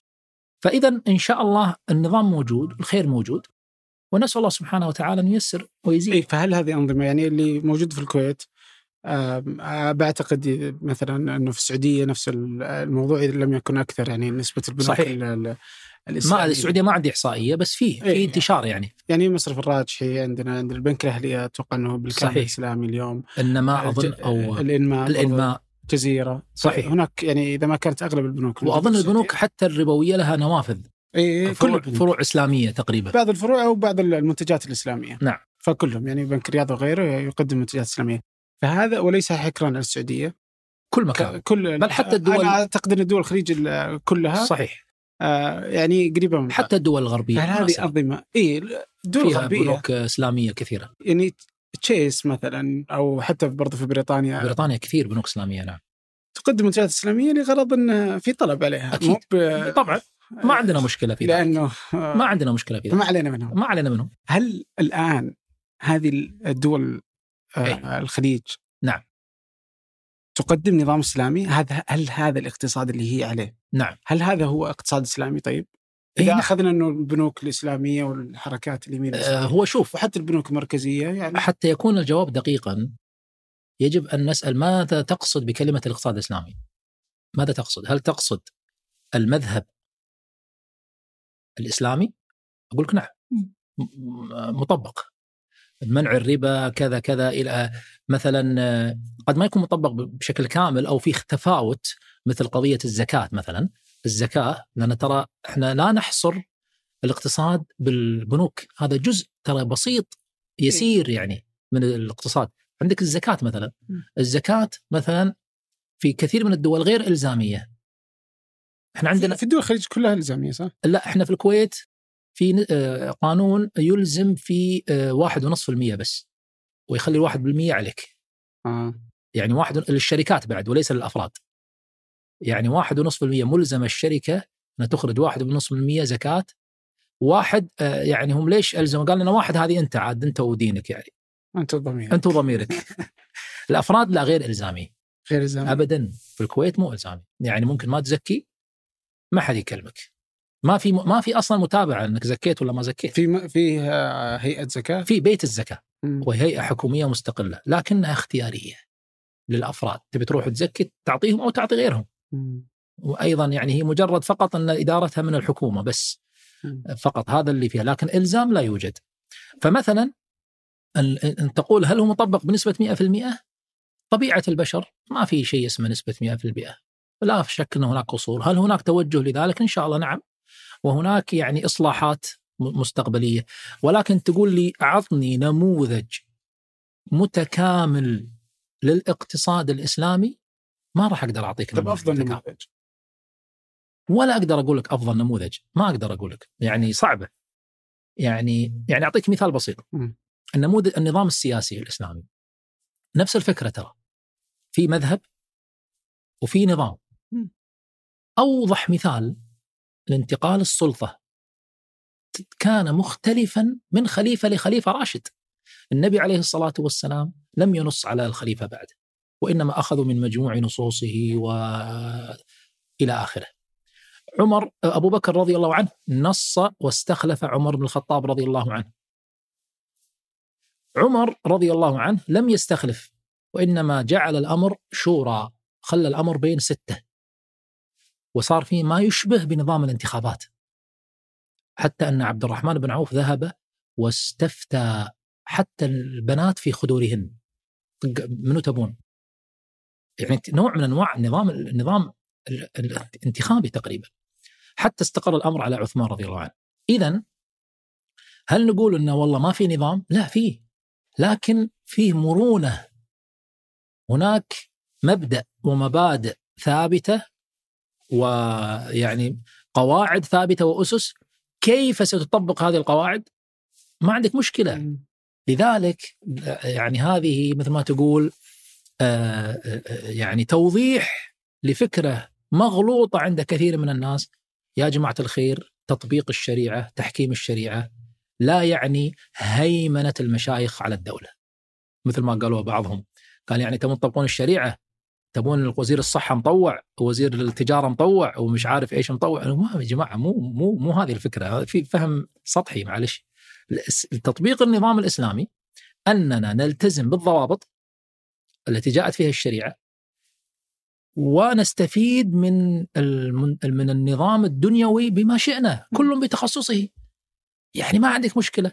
ما عندنا مشكلة في أي نظام طالما أنه لم يتعارض مع المبادئ الشرعية والمذهب الشرعي صح التعبير أو القواعد الشرعية طبق ما شئت. أي شيء تبيه. ما في ربا؟ ما عندك مش سوي اللي تبيه. حتى اللباس. آه ما ليس حريرا على الرجل. ساتر للعورة. لا يشف آه خلاص البس ما شئت. فيعني وضعنا في الخليج آه أغلبه آه. لا في طبعا في في أشياء تحتاج الإصلاح. يعني يجب أن أن يمنع الربا كاملا.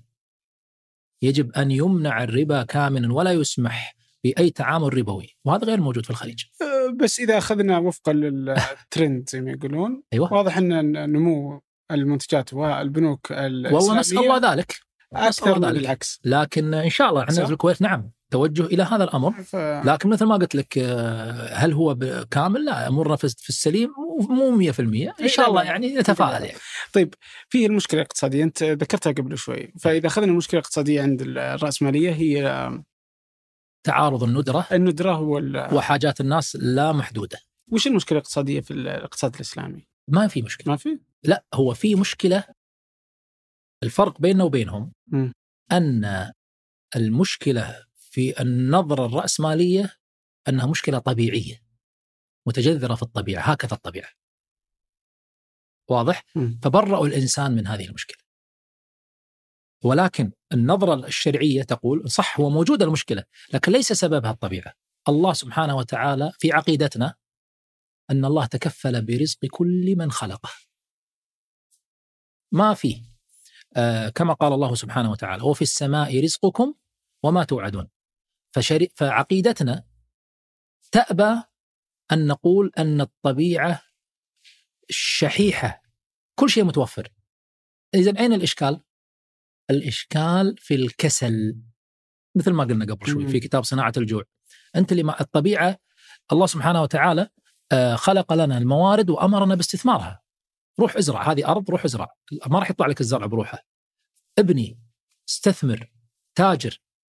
فإذا كان هناك نقص فهو نقص إما من الإنسان كسلا أو من يعني الجشع ومنع الناس من الكذا والاحتكار قضية الاحتكار وقضية اللي هو أستطيع أن ألخصها وأقول الممارسات غير الشرعية في الاقتصاد.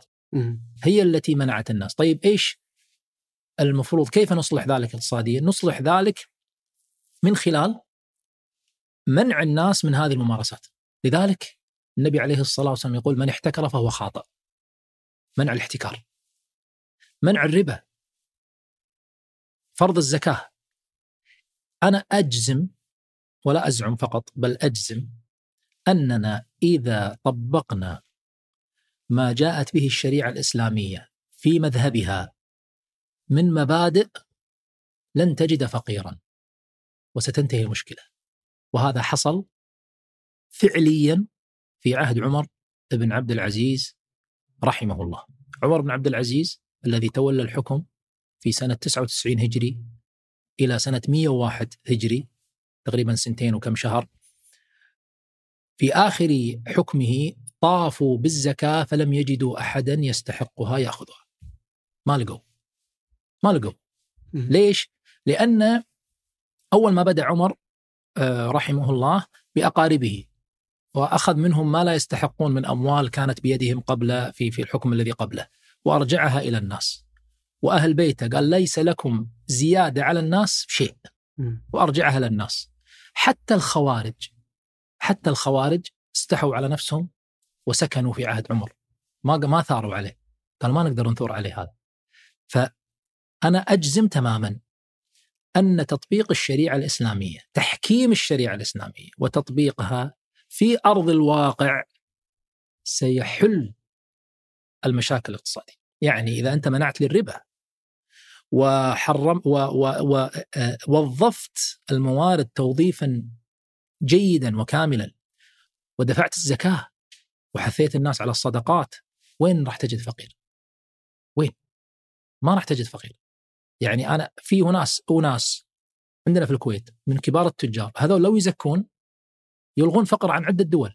يعني بس بس آه، بس إحنا دائما نستشهد هذه الفكرة يعني اي بس دائما نستشهد بعهد آه، عمر بن عبد العزيز آه، ورغم إنه هو الشاب يعني والأصل كله كانت خلافة إسلامية آه، من عهد أبو بكر الصديق نعم. حتى يعني آخر آه، خلافة م. وهذه كانت موجودة وتختلف من صحيح. هنا لهنا بينما نتمسك بتجربة بسيطة حتى في تجربة عامين يعني أو, أو شوف هو أنا آه. لما أستشهد بعهد عمر لا دائما لا, انفي يعني دائما إحنا واضح. نستشهد أنا فقط في جزئية في جزئية آه، آه، الزكاة مم.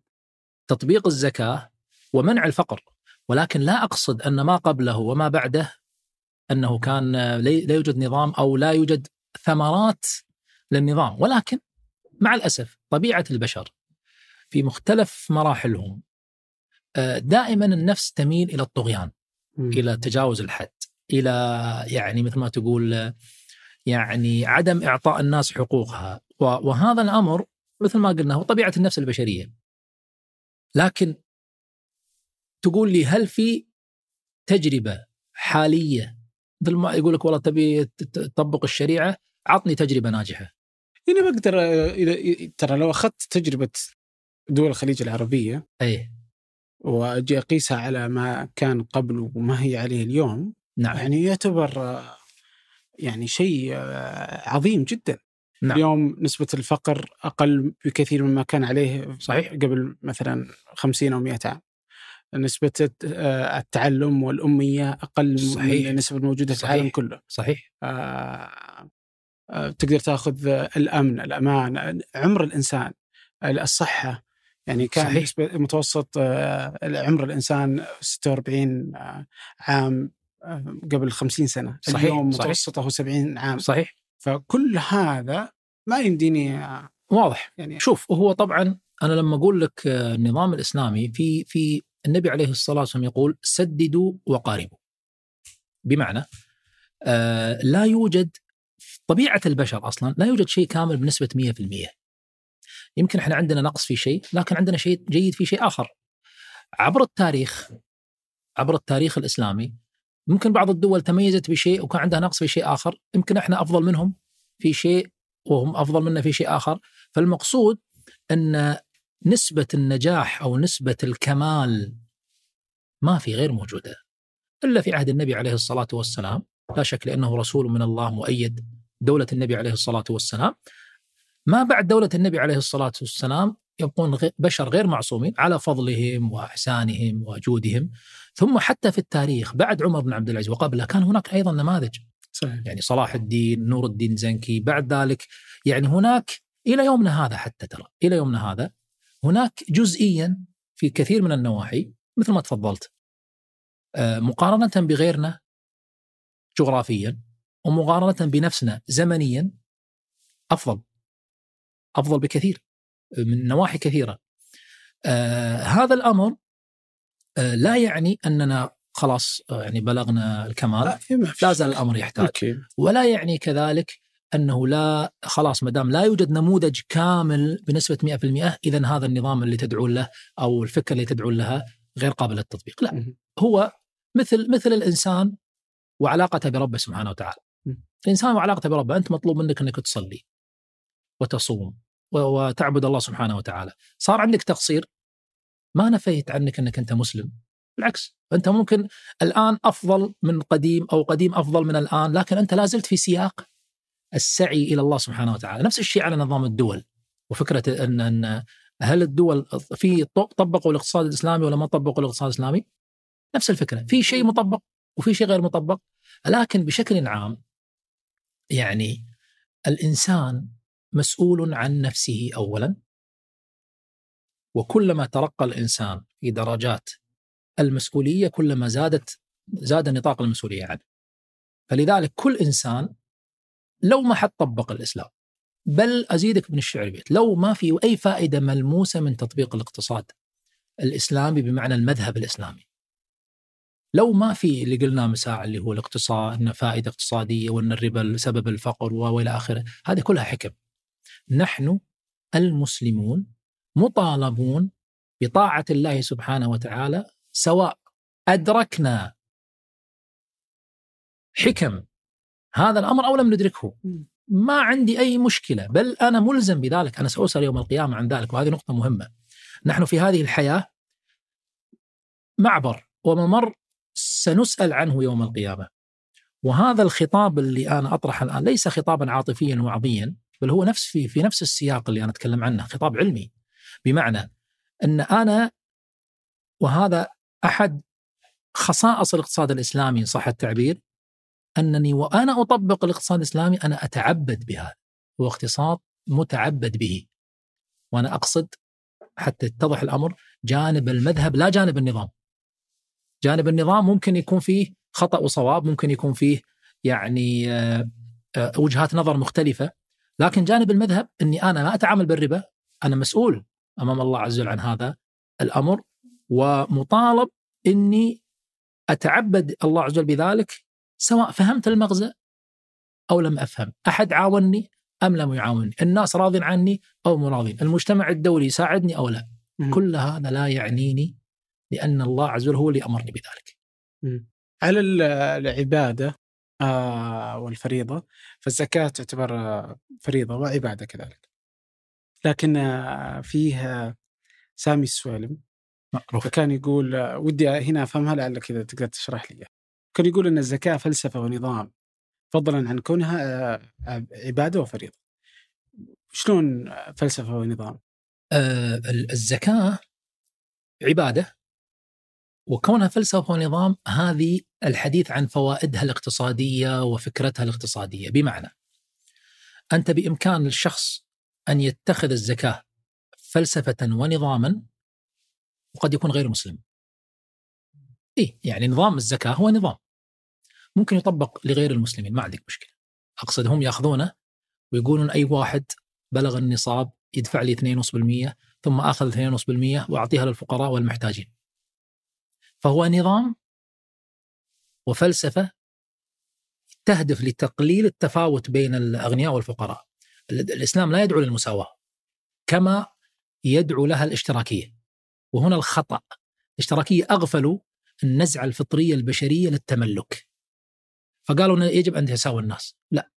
لذلك قالوا اشتراكية. مساواة. شيوعية. تشوع تشيع المساواة بين الناس. لا. الإسلام يهدف للعدالة.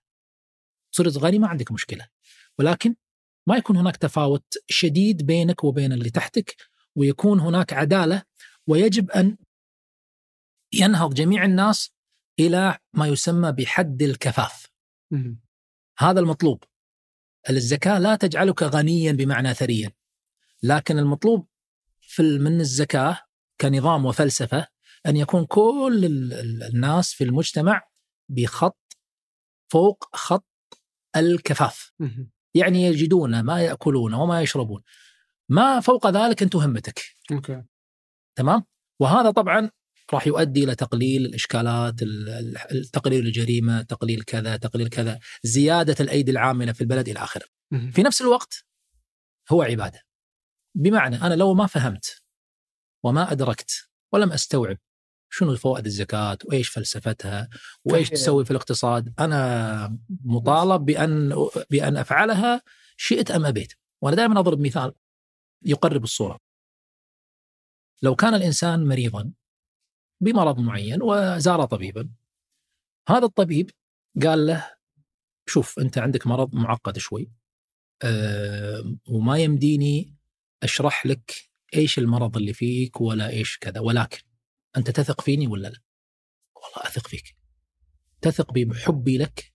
قال إيه؟ تثق بعلمي ودراستي؟ التزم بهذا الكلام اللي راح أقوله لك.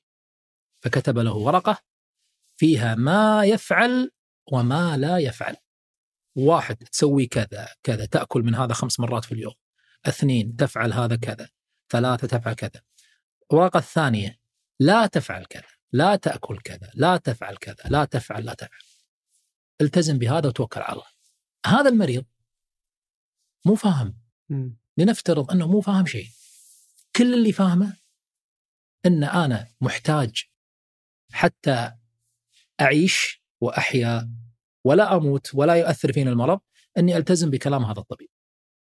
تمام؟ إنزين. لو واحد قال طيب جاء واحد قال له أنت شلون تسوي شيء أنت مو فاهمه؟ شلون أنت ليش ليش ليش تاكل هذا الدواء خمس مرات؟ هل هل أنت عندك سبب علمي مقنع لأكل هذا الدواء؟ قال والله ما عندي. شو يسوي بجسمك هذا الدواء؟ والله ما أدري. شلون أنت تسوي شيء أنت ما تعرفه؟ شلون تسوي شيء أنت مو مقتنع فيه؟ قال أنا أنا واثق بالطبيب قال له مو كافي اذا لما يترك الدواء هذا ويعرض عن تعاليم وتعليمات هذا الطبيب هو أحد رجلين. إما أنه فقد الثقة بهذا الطبيب أو أنه فقد عقله. واحدة من الثنتين. يا أنه فقد الثقة شككوه في علم الطبيب أو في رحمته ترى ما يحبك يبي يضرك أو ان ترى دراسته شهادته كأنها مزورة. يعني فيه زعزعة في ثقته بالطبيب. أو أو واثق بالطبيب لكن فقد عقله. فقد آآ آآ المنجي. أنا تدري إن هذا منجي وما تسوي. طيب ليش شو المشكلة؟ يعني عندنا مشكلة في الانضباط الذاتي عاد. هذه قضية أخرى. ولله عز وجل المثل الأعلى. ولكتابه المثل الأعلى. في آه ودي آخر حاجة في الاقتصاد. اي آه انت يعني تحدثنا عن إن فيه أنظمة آه يعني شبه إسلامية أو آه إسلامية آه للاقتصاد الإسلامي في لكن. إذا افترضنا إنه جالس يتطور كبقية الاقتصادات يعني تمام هل ممكن أن يصل إلى أن هناك اقتصاد إسلامي وفق للعولمة اللي نعيشها اليوم؟ طبعا إذا فهمنا ثنائية المذهب والنظام سنفهم أن ما عندنا أي مشكلة. بس إنك بتضطر التعامل مع أنظمة غير إسلامية شوف تسوي فيه ما عندك مشكلة. اولا مجرد التعامل في البيع والشراء مع غير المسلم هذا أمر غير محرم شرعا.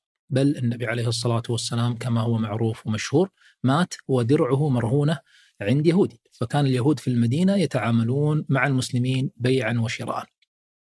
آه نطاق التعامل وآلية التعامل في حدود النظام ما عندنا فيها أي مشكلة كذلك. ما عندنا فيها أي مشكلة. لكن إذا كان هذا التعامل يتعارض مع المبادئ والمذهب الاقتصادي الإسلامي بمعنى فيه شيء من الربا فيه شيء من كذا فيه شيء من كذا فهذا محرم طبعا ولا يجوز. طيب. آه التعامل مع النظام المالي العالمي حاليا هل يمكن أن يكون بدون الدخول في محرمات؟ الجواب نعم. ممكن. ممكن طبعا. يعني أنا أشتغل في البنوك الإسلامية في الرقابة الشرعية وحاليا عضو في اللجنة العليا في البنك المركزي. في تعاملات. البنوك الإسلامية تتعامل مع الخارج بل وهذه نقطة مهمة جدا. البنك الخارجي الذي يريد أن يتعامل مع البنك الإسلامي وطمعان في هذا التعامل مستعد للتنازل عن شروطه وضوابطه حتى تتوافق مع البنك الإسلامي. وهذه حصلت أمامي عدة مرات. البنك الإسلامي يقول هذا غير هذا ممنوع وهذا يقول حاضرين. ولذلك يجب أن نتخلى عن نظرتنا الانهزامية للآخرين ونفرض مبادئنا. تريد تبي تتعامل معي؟ أنا ترى لا أتعامل بالربا. تبي أهلا وسهلا ما تبي مع السلامة. لو بعض المسلمين مع الأسف يقدم هذا الانهزام قبل لا يطلب منه ذاك. هو هذاك شافك أنت منهزم خاضع لمبادئه الاقتصادية بحجة إنه والله هذا السائد وهذا كذا وهذا كذا وهذا كذا. فحتى لا يجرؤ أن يطلب والله لا شيل لي هذه ابتعد لي عن هذه لا يجرؤ. زين؟ فهذاك مرتاح. لكن وهذه حصلت مثل ما اخبرتك أمامي عدة مرات. أه بشكل فردي أقصد من بنك لبنك ما أتكلم عن نظام. فيطلب بعض البنوك التعاون مع استثماري مع بنك إسلامي معين أه فيملي البنك الإسلامي شروطه. هذاك يريد المادة. صحيح. يقول لك حاضر ومستعد أن أطبق، ما عندنا مشكلة. وهذا اللي دعا برضو بعض البنوك الغربية في دولهم إلى أنها تقدم منتجات إسلامية بالضبط. يعني في أفراد وفي طلب بالضبط. مسلمين بالضبط. منتجات إسلامية فلذلك إحنا عندنا يعني هذا هذه الفكرة على مستويين، المستوى الأول أن هذا ممكن حتى في النظام الحالي أن هذا وارد وممكن عمليا تطبيقه. المستوى الثاني أن أن أن حتى لو كان غير ممكن فيجب على المسلم ليس عذرا للدول الإسلامية وحتى الشركات الإسلامية وحتى الأفراد يقول لك والله هذا شو أسوي؟ هذا السائد وأنا مضطر لا يوجد لا يوجد اقتصاد بدون ربا، لا يمكن أن أقيم بنوكا بدون ربا، هذا كلام أنا أصنفه تحت الكلام الانهزامي. هذا كلام غير صحيح.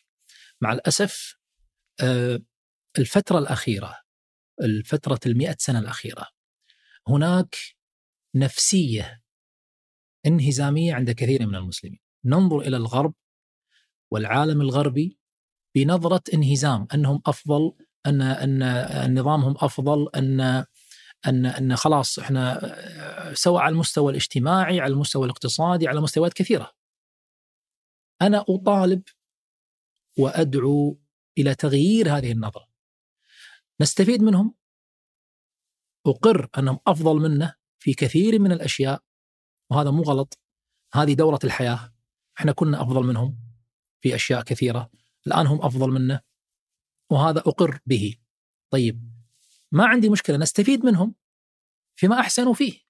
ما عندي مشكلة. وأتعامل معهم بما لا يتخالف مع عقيدتي وثقافتي ومذهبي. أنا عندي مشكلة مع اللي ينسلخ.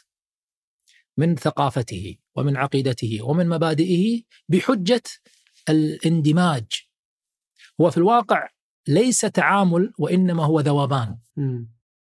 أنا أرفض هذا الذوبان. يجب أن نتعامل معهم الند للند. لي مبادئي وأنت لك مبادئك. مبادئك غلط يا أخي. بكل بساطة. مبادئك مو صحيحة. وخطأ. وهذا ترى ينساق ليس فقط على النظام الاقتصادي سينساق على أشياء أخرى من امثل اوضحها الشذوذ. مثلا لذلك أنا أشيد يعني ب آه، بتصريح المملكة العربية السعودية الأخير في قضية رفض الشذوذ. أظن كان نسيت والله منو عادل الجبير. اي عادل الجبير. في الأمم المتحدة. في الأمم المتحدة. هذا كلام رائع. تطبيق لما لما أعنيه. أننا إحنا مو مستعدين أن نذوب معكم في مبادئكم طيب على هذه الثنائية برجعك للنقطة اللي أنا سحبتك لنا خليها آخر حاجة الإسلامي وغير إسلامي. اي تفضل. شوف من الإشكالات الخطيرة التي انتشرت في هذا الزمن تقسيم الناس المسلمين إلى إسلاميين وغير إسلاميين. بس هذه المشكلة ظهرت من الداخل مهم من الخارج صح؟ من الاثنين. الاثنين؟ من الخارج ومن الداخل. من الخارج أن أن الخارج أرادوا هذا التقسيم ورسخوه. لذلك في تقرير آه، مؤسسة راند اللي هي صاحبة التقرير شيريل بينارد كانت رئيسة مؤسسة راند فترة من الفترات وهي مؤسسة آه، شهيرة أمريكية بحثية كانت آه، تابعة للآيباك اللوبي اليهودي الأمريكي ثم انفصل.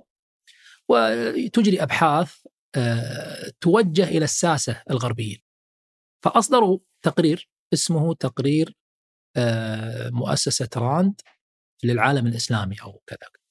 خلاصة هذا التقرير أنهم قسموا المسلمين إلى أربع أقسام.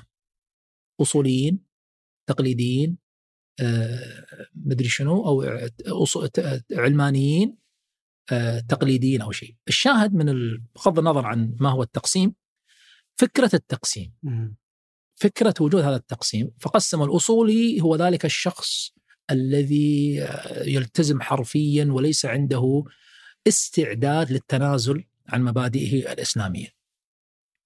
وهذا لا يريدونه. وأوصت في نفس التقرير وأنا لي محاضرة في اليوتيوب آه، يعني ناقشت فيها التقرير تفصيليا. من أراد تفصيله فليرجع له. الفكرة ليش أنا أرفض هذا التقسيم؟ لعدة أسباب. أولا أن هذا التقسيم يلقي في روع وفي نفس من يسمى بإسلامي أنه أفضل من غيره. وهذا مو صحيح. أنت مو أفضل من غيرك. من الذي أعطاك هذه الصفة؟ ولذلك مع الأسف بعض الناس يقول أنا إسلامي ونحن حزب إسلامي نحن تيار إسلامي أخوي منو اللي يصنفك أنت؟ منو اللي أعطاك هذه الصفة اللي نسبت نفسك للإسلام؟ ليش؟ من أنت؟ وعلى أي أساس تجعل نفسك إسلامي وغيرك مو إسلامي. هذا واحد. اثنين هذا التقسيم يلقي كذلك في نفس وفي روع غير الإسلامي أنه غير مسؤول عن تطبيق الإسلام. مش قضيتي. مو قضيتي هذه. المطالبة بمنع الربا، المطالبة بتحكيم الشريعة، النهي عن المنكر، الأمر بالمعروف مو قضيتي فلما تقول له يا فلان ليش ما تنكر؟ تقول أنا والله مو إسلامي. طيب أنت مسلم ولا لا؟ القرآن الكريم موجه لك ولا لا؟ كنتم خير أمة أخرجت للناس تأمرون بالمعروف وتنهون عن المنكر، هذه مش تابعك يعني؟ مش هذا هذا السلبية الثانية. السلبية الثالثة أنها جعلت للناس كأنهم جعلوا لنفسهم دينين. دين للإس... لما يسمى بإسلامي فيه كل المحرمات وفيه كل المباحات. ودين لمن لا يسمي نفسه اسلاميا. فتروح تنصح شخص تقول له يا فلان هذا حرام ترى ما يجوز. وهذه صارت يعني صحت مرة واحد قلت له هذا ما يجوز قال أخوي أنا مو مطوع. يعني شنو مو مطوع؟ شنو يعني؟ يعني حلال عليك صار هذا الفعل المحرم؟ يعني بالمقابل الشخص الملتحي أي فعل آه، صغير يفعله من المحرمات تقام عليه الدنيا. وشلون أنت مطوع وتسوي هذا الشيء؟ طيب وهذا شو الفرق بينهم؟ ما في فرق. الحرام على هذا حرام على هذا والحلال على هذا حلال على هذا. هذه الإشكالية الثالثة. الإشكالية الرابعة و و وهذه خطيرة جدا. أنها أتاحت لغير المسلمين من أعداء الإسلام الطعن في الإسلام من خلال الطعن في الإسلاميين. مم. فلما تقول لا لا ديننا مو هذا يقول لا أنا ما قصدي الدين، الدين حلو، الإسلام حلو، أنا قصدي هذول. فيضرب في أحكام الإسلام القطعية. وفي كذا بحجة الضرب بهؤلاء الجماعات أو الإسلاميين أو المتطرفين أو الأصوليين ايا كان. لكنه في الواقع كلامه يتجه للإسلام. لذلك أنا قرأت بنفسي وهذا منشور وليس سرا في آه، معهد دراسات الشرق الأوسط مقالات آه، منشورة باللغة العربية وأنا وضعت آه، صور من هذه المقالات أو نقلت منها نقول في كتابي ترياق وتكلمت في فصل في كتاب ترياق عن هذا التقسيم. موجه للساسة الغربيين إياكم أن تطعنوا في الإسلام لأنك إذا طعنت في الإسلام فأنت ستضع نفسك بمواجهة ملياري شخص. تريد تطعن؟ ما عندنا مشكلة. لكن اجعل طعنك مغلفا بالطعن في الأصوليين لا في الإسلام. أنتم في أنتم الأصولي الأصوليين مثلا آه، ما عندكم مساواة بين الرجل والمرأة. آه، أنتم تحاربون الشذوذ أو المثلية. أنتم كذا أنتم غير كذا مرنين غير متماهين مع المدنية الغربية. هم يقصدون أحكام الإسلام. ثم يخرج هذا هذا السياسي فيقول أنا أحترم الإسلام وأنا أحترم المسلمين ولكن أنا كل نقاشي وكل إشكالاتي مع من يدعي الإسلام. فجعل نفسه حكما من اللي يدعي ومن اللي ما يدعي. لكن لو جعلنا كل المسلمين واحد ما راح يجرؤ أحد أن يستفرد بفئة ما نقدر نخلي كل المسلمين واحد على أنا أطالب بذلك. ما نقدر. آه آه ماشي. يعني, يعني ما تقدر تحط منظمات إرهابية أو آه، زي القاعدة وداعش وتقول هذا هذا الإسلام. شوف آه يعني ما تقدر يعني واضح واضح. أنا وياك. لكن الانحرافات الجماعات المنحرفة لا يع... لا أقصدهم بكلامي ولا يعنوني أصلا. م. أنا أتكلم عن المسلمين. كم عددهم من جماعات المعرفه كم نسبتهم يعني؟ ما أدري نسبه قليل. نسبة قليلة قليل. بالنسبة للمسلمين. م. ولكن أنا أتكلم عن المسلمين عموما. إحنا مثلا عندنا في الكويت. بس مختلفين المسلمين. يعني السلفيين يختلفون عن الصوفية. يعني هذا داخل السنة. بعدين عندك سنة وشيعة. بعدين عندك الشيعة عندهم برضو اختلافات. تمام. فما يمدينا نقول إنه والله فيه مسلمين. جميل. من الذي أقدر يعني أقدر آخذ بعض الأشياء أي. اللي يطبقها مثلا في في مكان ما م- وأقول إني أنا ما أقصد الإسلام أقصد هذا الشيء. حتى أنت تقدر تقول أنا ما صحيح. أقصد ما أقصد الإسلام أنا أقصد المسلمين في هذا المكان. ماشي. ممكن تنتقد تمام. تجربة إسلامية أنا أنا اذا لا انتق ماشي ماشي. هذا أنا وياك. م. أنا أعترف أن هناك بعض الممارسات المنحرفة، وأنا لم أقول أن كل المسلمين آه، كاملين، ما قلت هذا الكلام ولا قلت إنه ما في انحرافات. التقسيم منطقي بالنسبة مو منطقي. أحس إنه في الأخير لازم نقسم. لا يمكن لا أنا ضد هذا التقسيم. يعني حتى الأمريكان تقسمهم ديمقراطيين وجمهوريين. ماشي. والجمهوريين تقدر تقسمهم صحيح وغير صحيح. هكذا. ولكن لما أقسم مثلا أنا أتكلم عن عامة الناس. م. عامة الناس. الرجل البسيط. هل تسميه إسلامي ولا ما تسميه إسلامي؟ لا ليش؟ يعني حتى لفظ شنو بس أنا بقدر أقول إنه شنو معيار التقسيم؟ أحس إنه من من الجماعات شنو شنو المعيار؟ في جماعات آه الإسلامية حبت إنها حبت هذا الشكل وهذا خطأ وارتضوا لأنفسهم وصار لهم سمة معينة ولهم طريقة معينة طيب ولهم لباس محدد وأخذوا كأنهم المسلمين. خطأ. إي وهو خطأ. تمام. من إذا أنت معي. إي فهو من الداخل تم بغض النظر من وين جاء. yeah. ولكن أنا سؤالي ما الضابط أو المعيار في تقسيم الناس أنت إسلامي وأنت غير إسلامي، هل هي اللحية مثلا؟ هل اللحية؟ لا لا بس إذا افترضنا هل قصر الثوب؟ أه بقول لك. فإذا فيه أه أه أنماط محددة لجماعة محددة فأقدر أقسمهم صح؟ أقدر أصنفهم. هذول دائما يسببون مشكلة. إذا الجماعة هذول أحلى ناس. لا لا مو أحلى ناس. لا لا. لا لا لا. يعني بغض النظر عن الايجابيه والسلبيه اللي أنا بقسم على أثرها بس إنه هذول لهم نمط محدد. هم اللي يصدرون الأحكام هم اللي آه مثلا أو العكس يعني. شوف في في عندنا العلماء إلى خل العلماء. وطلبة العلم. آه. الشخص متخصص في الشريعة بغض النظر عن هيئته. ممكن يكون حالق لحيته وشواربه وحواجبه. حواجبه. لا إله إلا الله. بس عنده علم شرعي؟ هذا شيخ. أبد. تخيل شكله. ابد تمام؟ لكن إشكاليتي تصنيف الناس على المظاهر. متفقين وعلى حتى حتى حتى الجماعات. أنا ضد أو أصلا فكرة الجماعات مو صحيح خطأ. نعم المسلمين واحد. ليش تقسم المسلمين إلى جماعات؟ عندك القرآن الكريم وعندك السنة وعندك علماء. وعندك بلد ملتزم أنت بقوانين ونظم هذه البلد. ليش تسوي جماعة؟ ماشي تريد أن مثلا يصير في تعاون لمشروع دعوي معين أمر طيب لكن الجماعة بالمعنى الحزبي هذا أمر مرفوض مرفوض في الشريعة المفروض المسلمين جماعة واحدة. فلذلك هذا اللي أنا أرى أني عندي مشكلة معاه. ويجب أن يعاد النظر فيه. تقسيم الناس إلى إسلاميين وغير إسلاميين أمر خطير. من ارتضى أن يسمى باسم جماعة معينة فليسمى بها بس ما يسمى إسلامي. ما في جماعة ما في جماعة اللي اعرفه أنا ما في جماعة اسمهم جماعة الإسلام بمعنى الواحد منهم يسمونه إسلامي ما في. في جماعات أخرى بأسماء أخرى.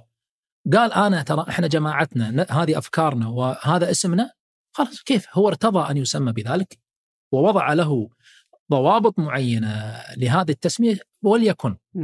لكن ليس هذه قضيتي. أوكي. أنا قضيتي تصنيف فئة من الناس. أنهم هم أهل الإسلام إسلاميين دعاة للإسلام والبقية لا أرفض ذلك. كل من يشهد أن لا إله إلا الله وأن محمد رسول الله فهو مسلم. يتفاوتون قربهم من الله بينهم بين الله. إيه. واضح؟ وهذا طبعا يقودنا أيضا إلى إشكالات. بعض الناس يشوف واحد مثلا من الإشكالات أن لما تشوف شخص ملتحي وهيئته بشكل معين ويمارس ممارسة خاطئة بعض الشباب يكره الدين. ليش تكره الدين يا أخوي؟ وهذه يعني أخبرت عنها عدة مرات. والله أنا كرهت الدين من فلان. والله كرهني في الدين. ليش يا حبيبي؟ الغلط منك وليس منه. ليش أنت ربطت الدين فيه أصلا؟ ليش؟ هذا السؤال. قال لا هو مطوع قلت طيب منو اللي أعطاه هذه الصفة وجعله ممثلا رسميا للدين منو؟ عشان طول لحيته الشعرتين هذول؟ ما شنو يعني هل هذا تعطيه صفة؟ أو حتى قصر ثوبه؟ أو حتى لو كان فعلا عنده شيء من العلم الشرعي. أو عنده علم شرعي. هل هو ممثل للدين؟ أبدا. لكن مع الأسف حتى حتى الإعلام الآن. يعني لما يصير في أذكر مرة إحدى وسائل الإعلام حطت خبر ملتحي يضرب عاملة مش عارف إيش أو يضرب كذا كذا. نفس هذا من بكرة مواطن آه هوشة بين مواطنين. طيب شو الفرق بين القصتين ليش هذا هني قلت ملتحي وهذا ما قلت؟ ليش ما قلت حليق يضرب؟ لا عاوزك لك فهذه هي القضية. يعني إيه لا لا. الله يعطيك العافية والله شكرا الله يعافيك. أكرمتنا والله العفو العفو يا أستاذ عبد الرحمن وتشرفت. سعدت بك. شكرا لك شكرا لكم. الشكر كذلك لهادي مأمون وأرفنج خلف الكاميرات. وفي التحرير عدي عيسى في إعداد هذه الحلقة أيمن الحمادي وفي التنسيق سحر سليمان. والشكر لمحمد الحسن في الهندسة الصوتية. كذلك هنادي الهذلي في الإشراف على فنجان. شكرا آه لكم. هذا فنجان أحد منتجات شركة ثمانية للنشر والتوزيع. ننشر كل الإنتاج بحب. من مدينة الرياض. الأسبوع المقبل ألقاكم.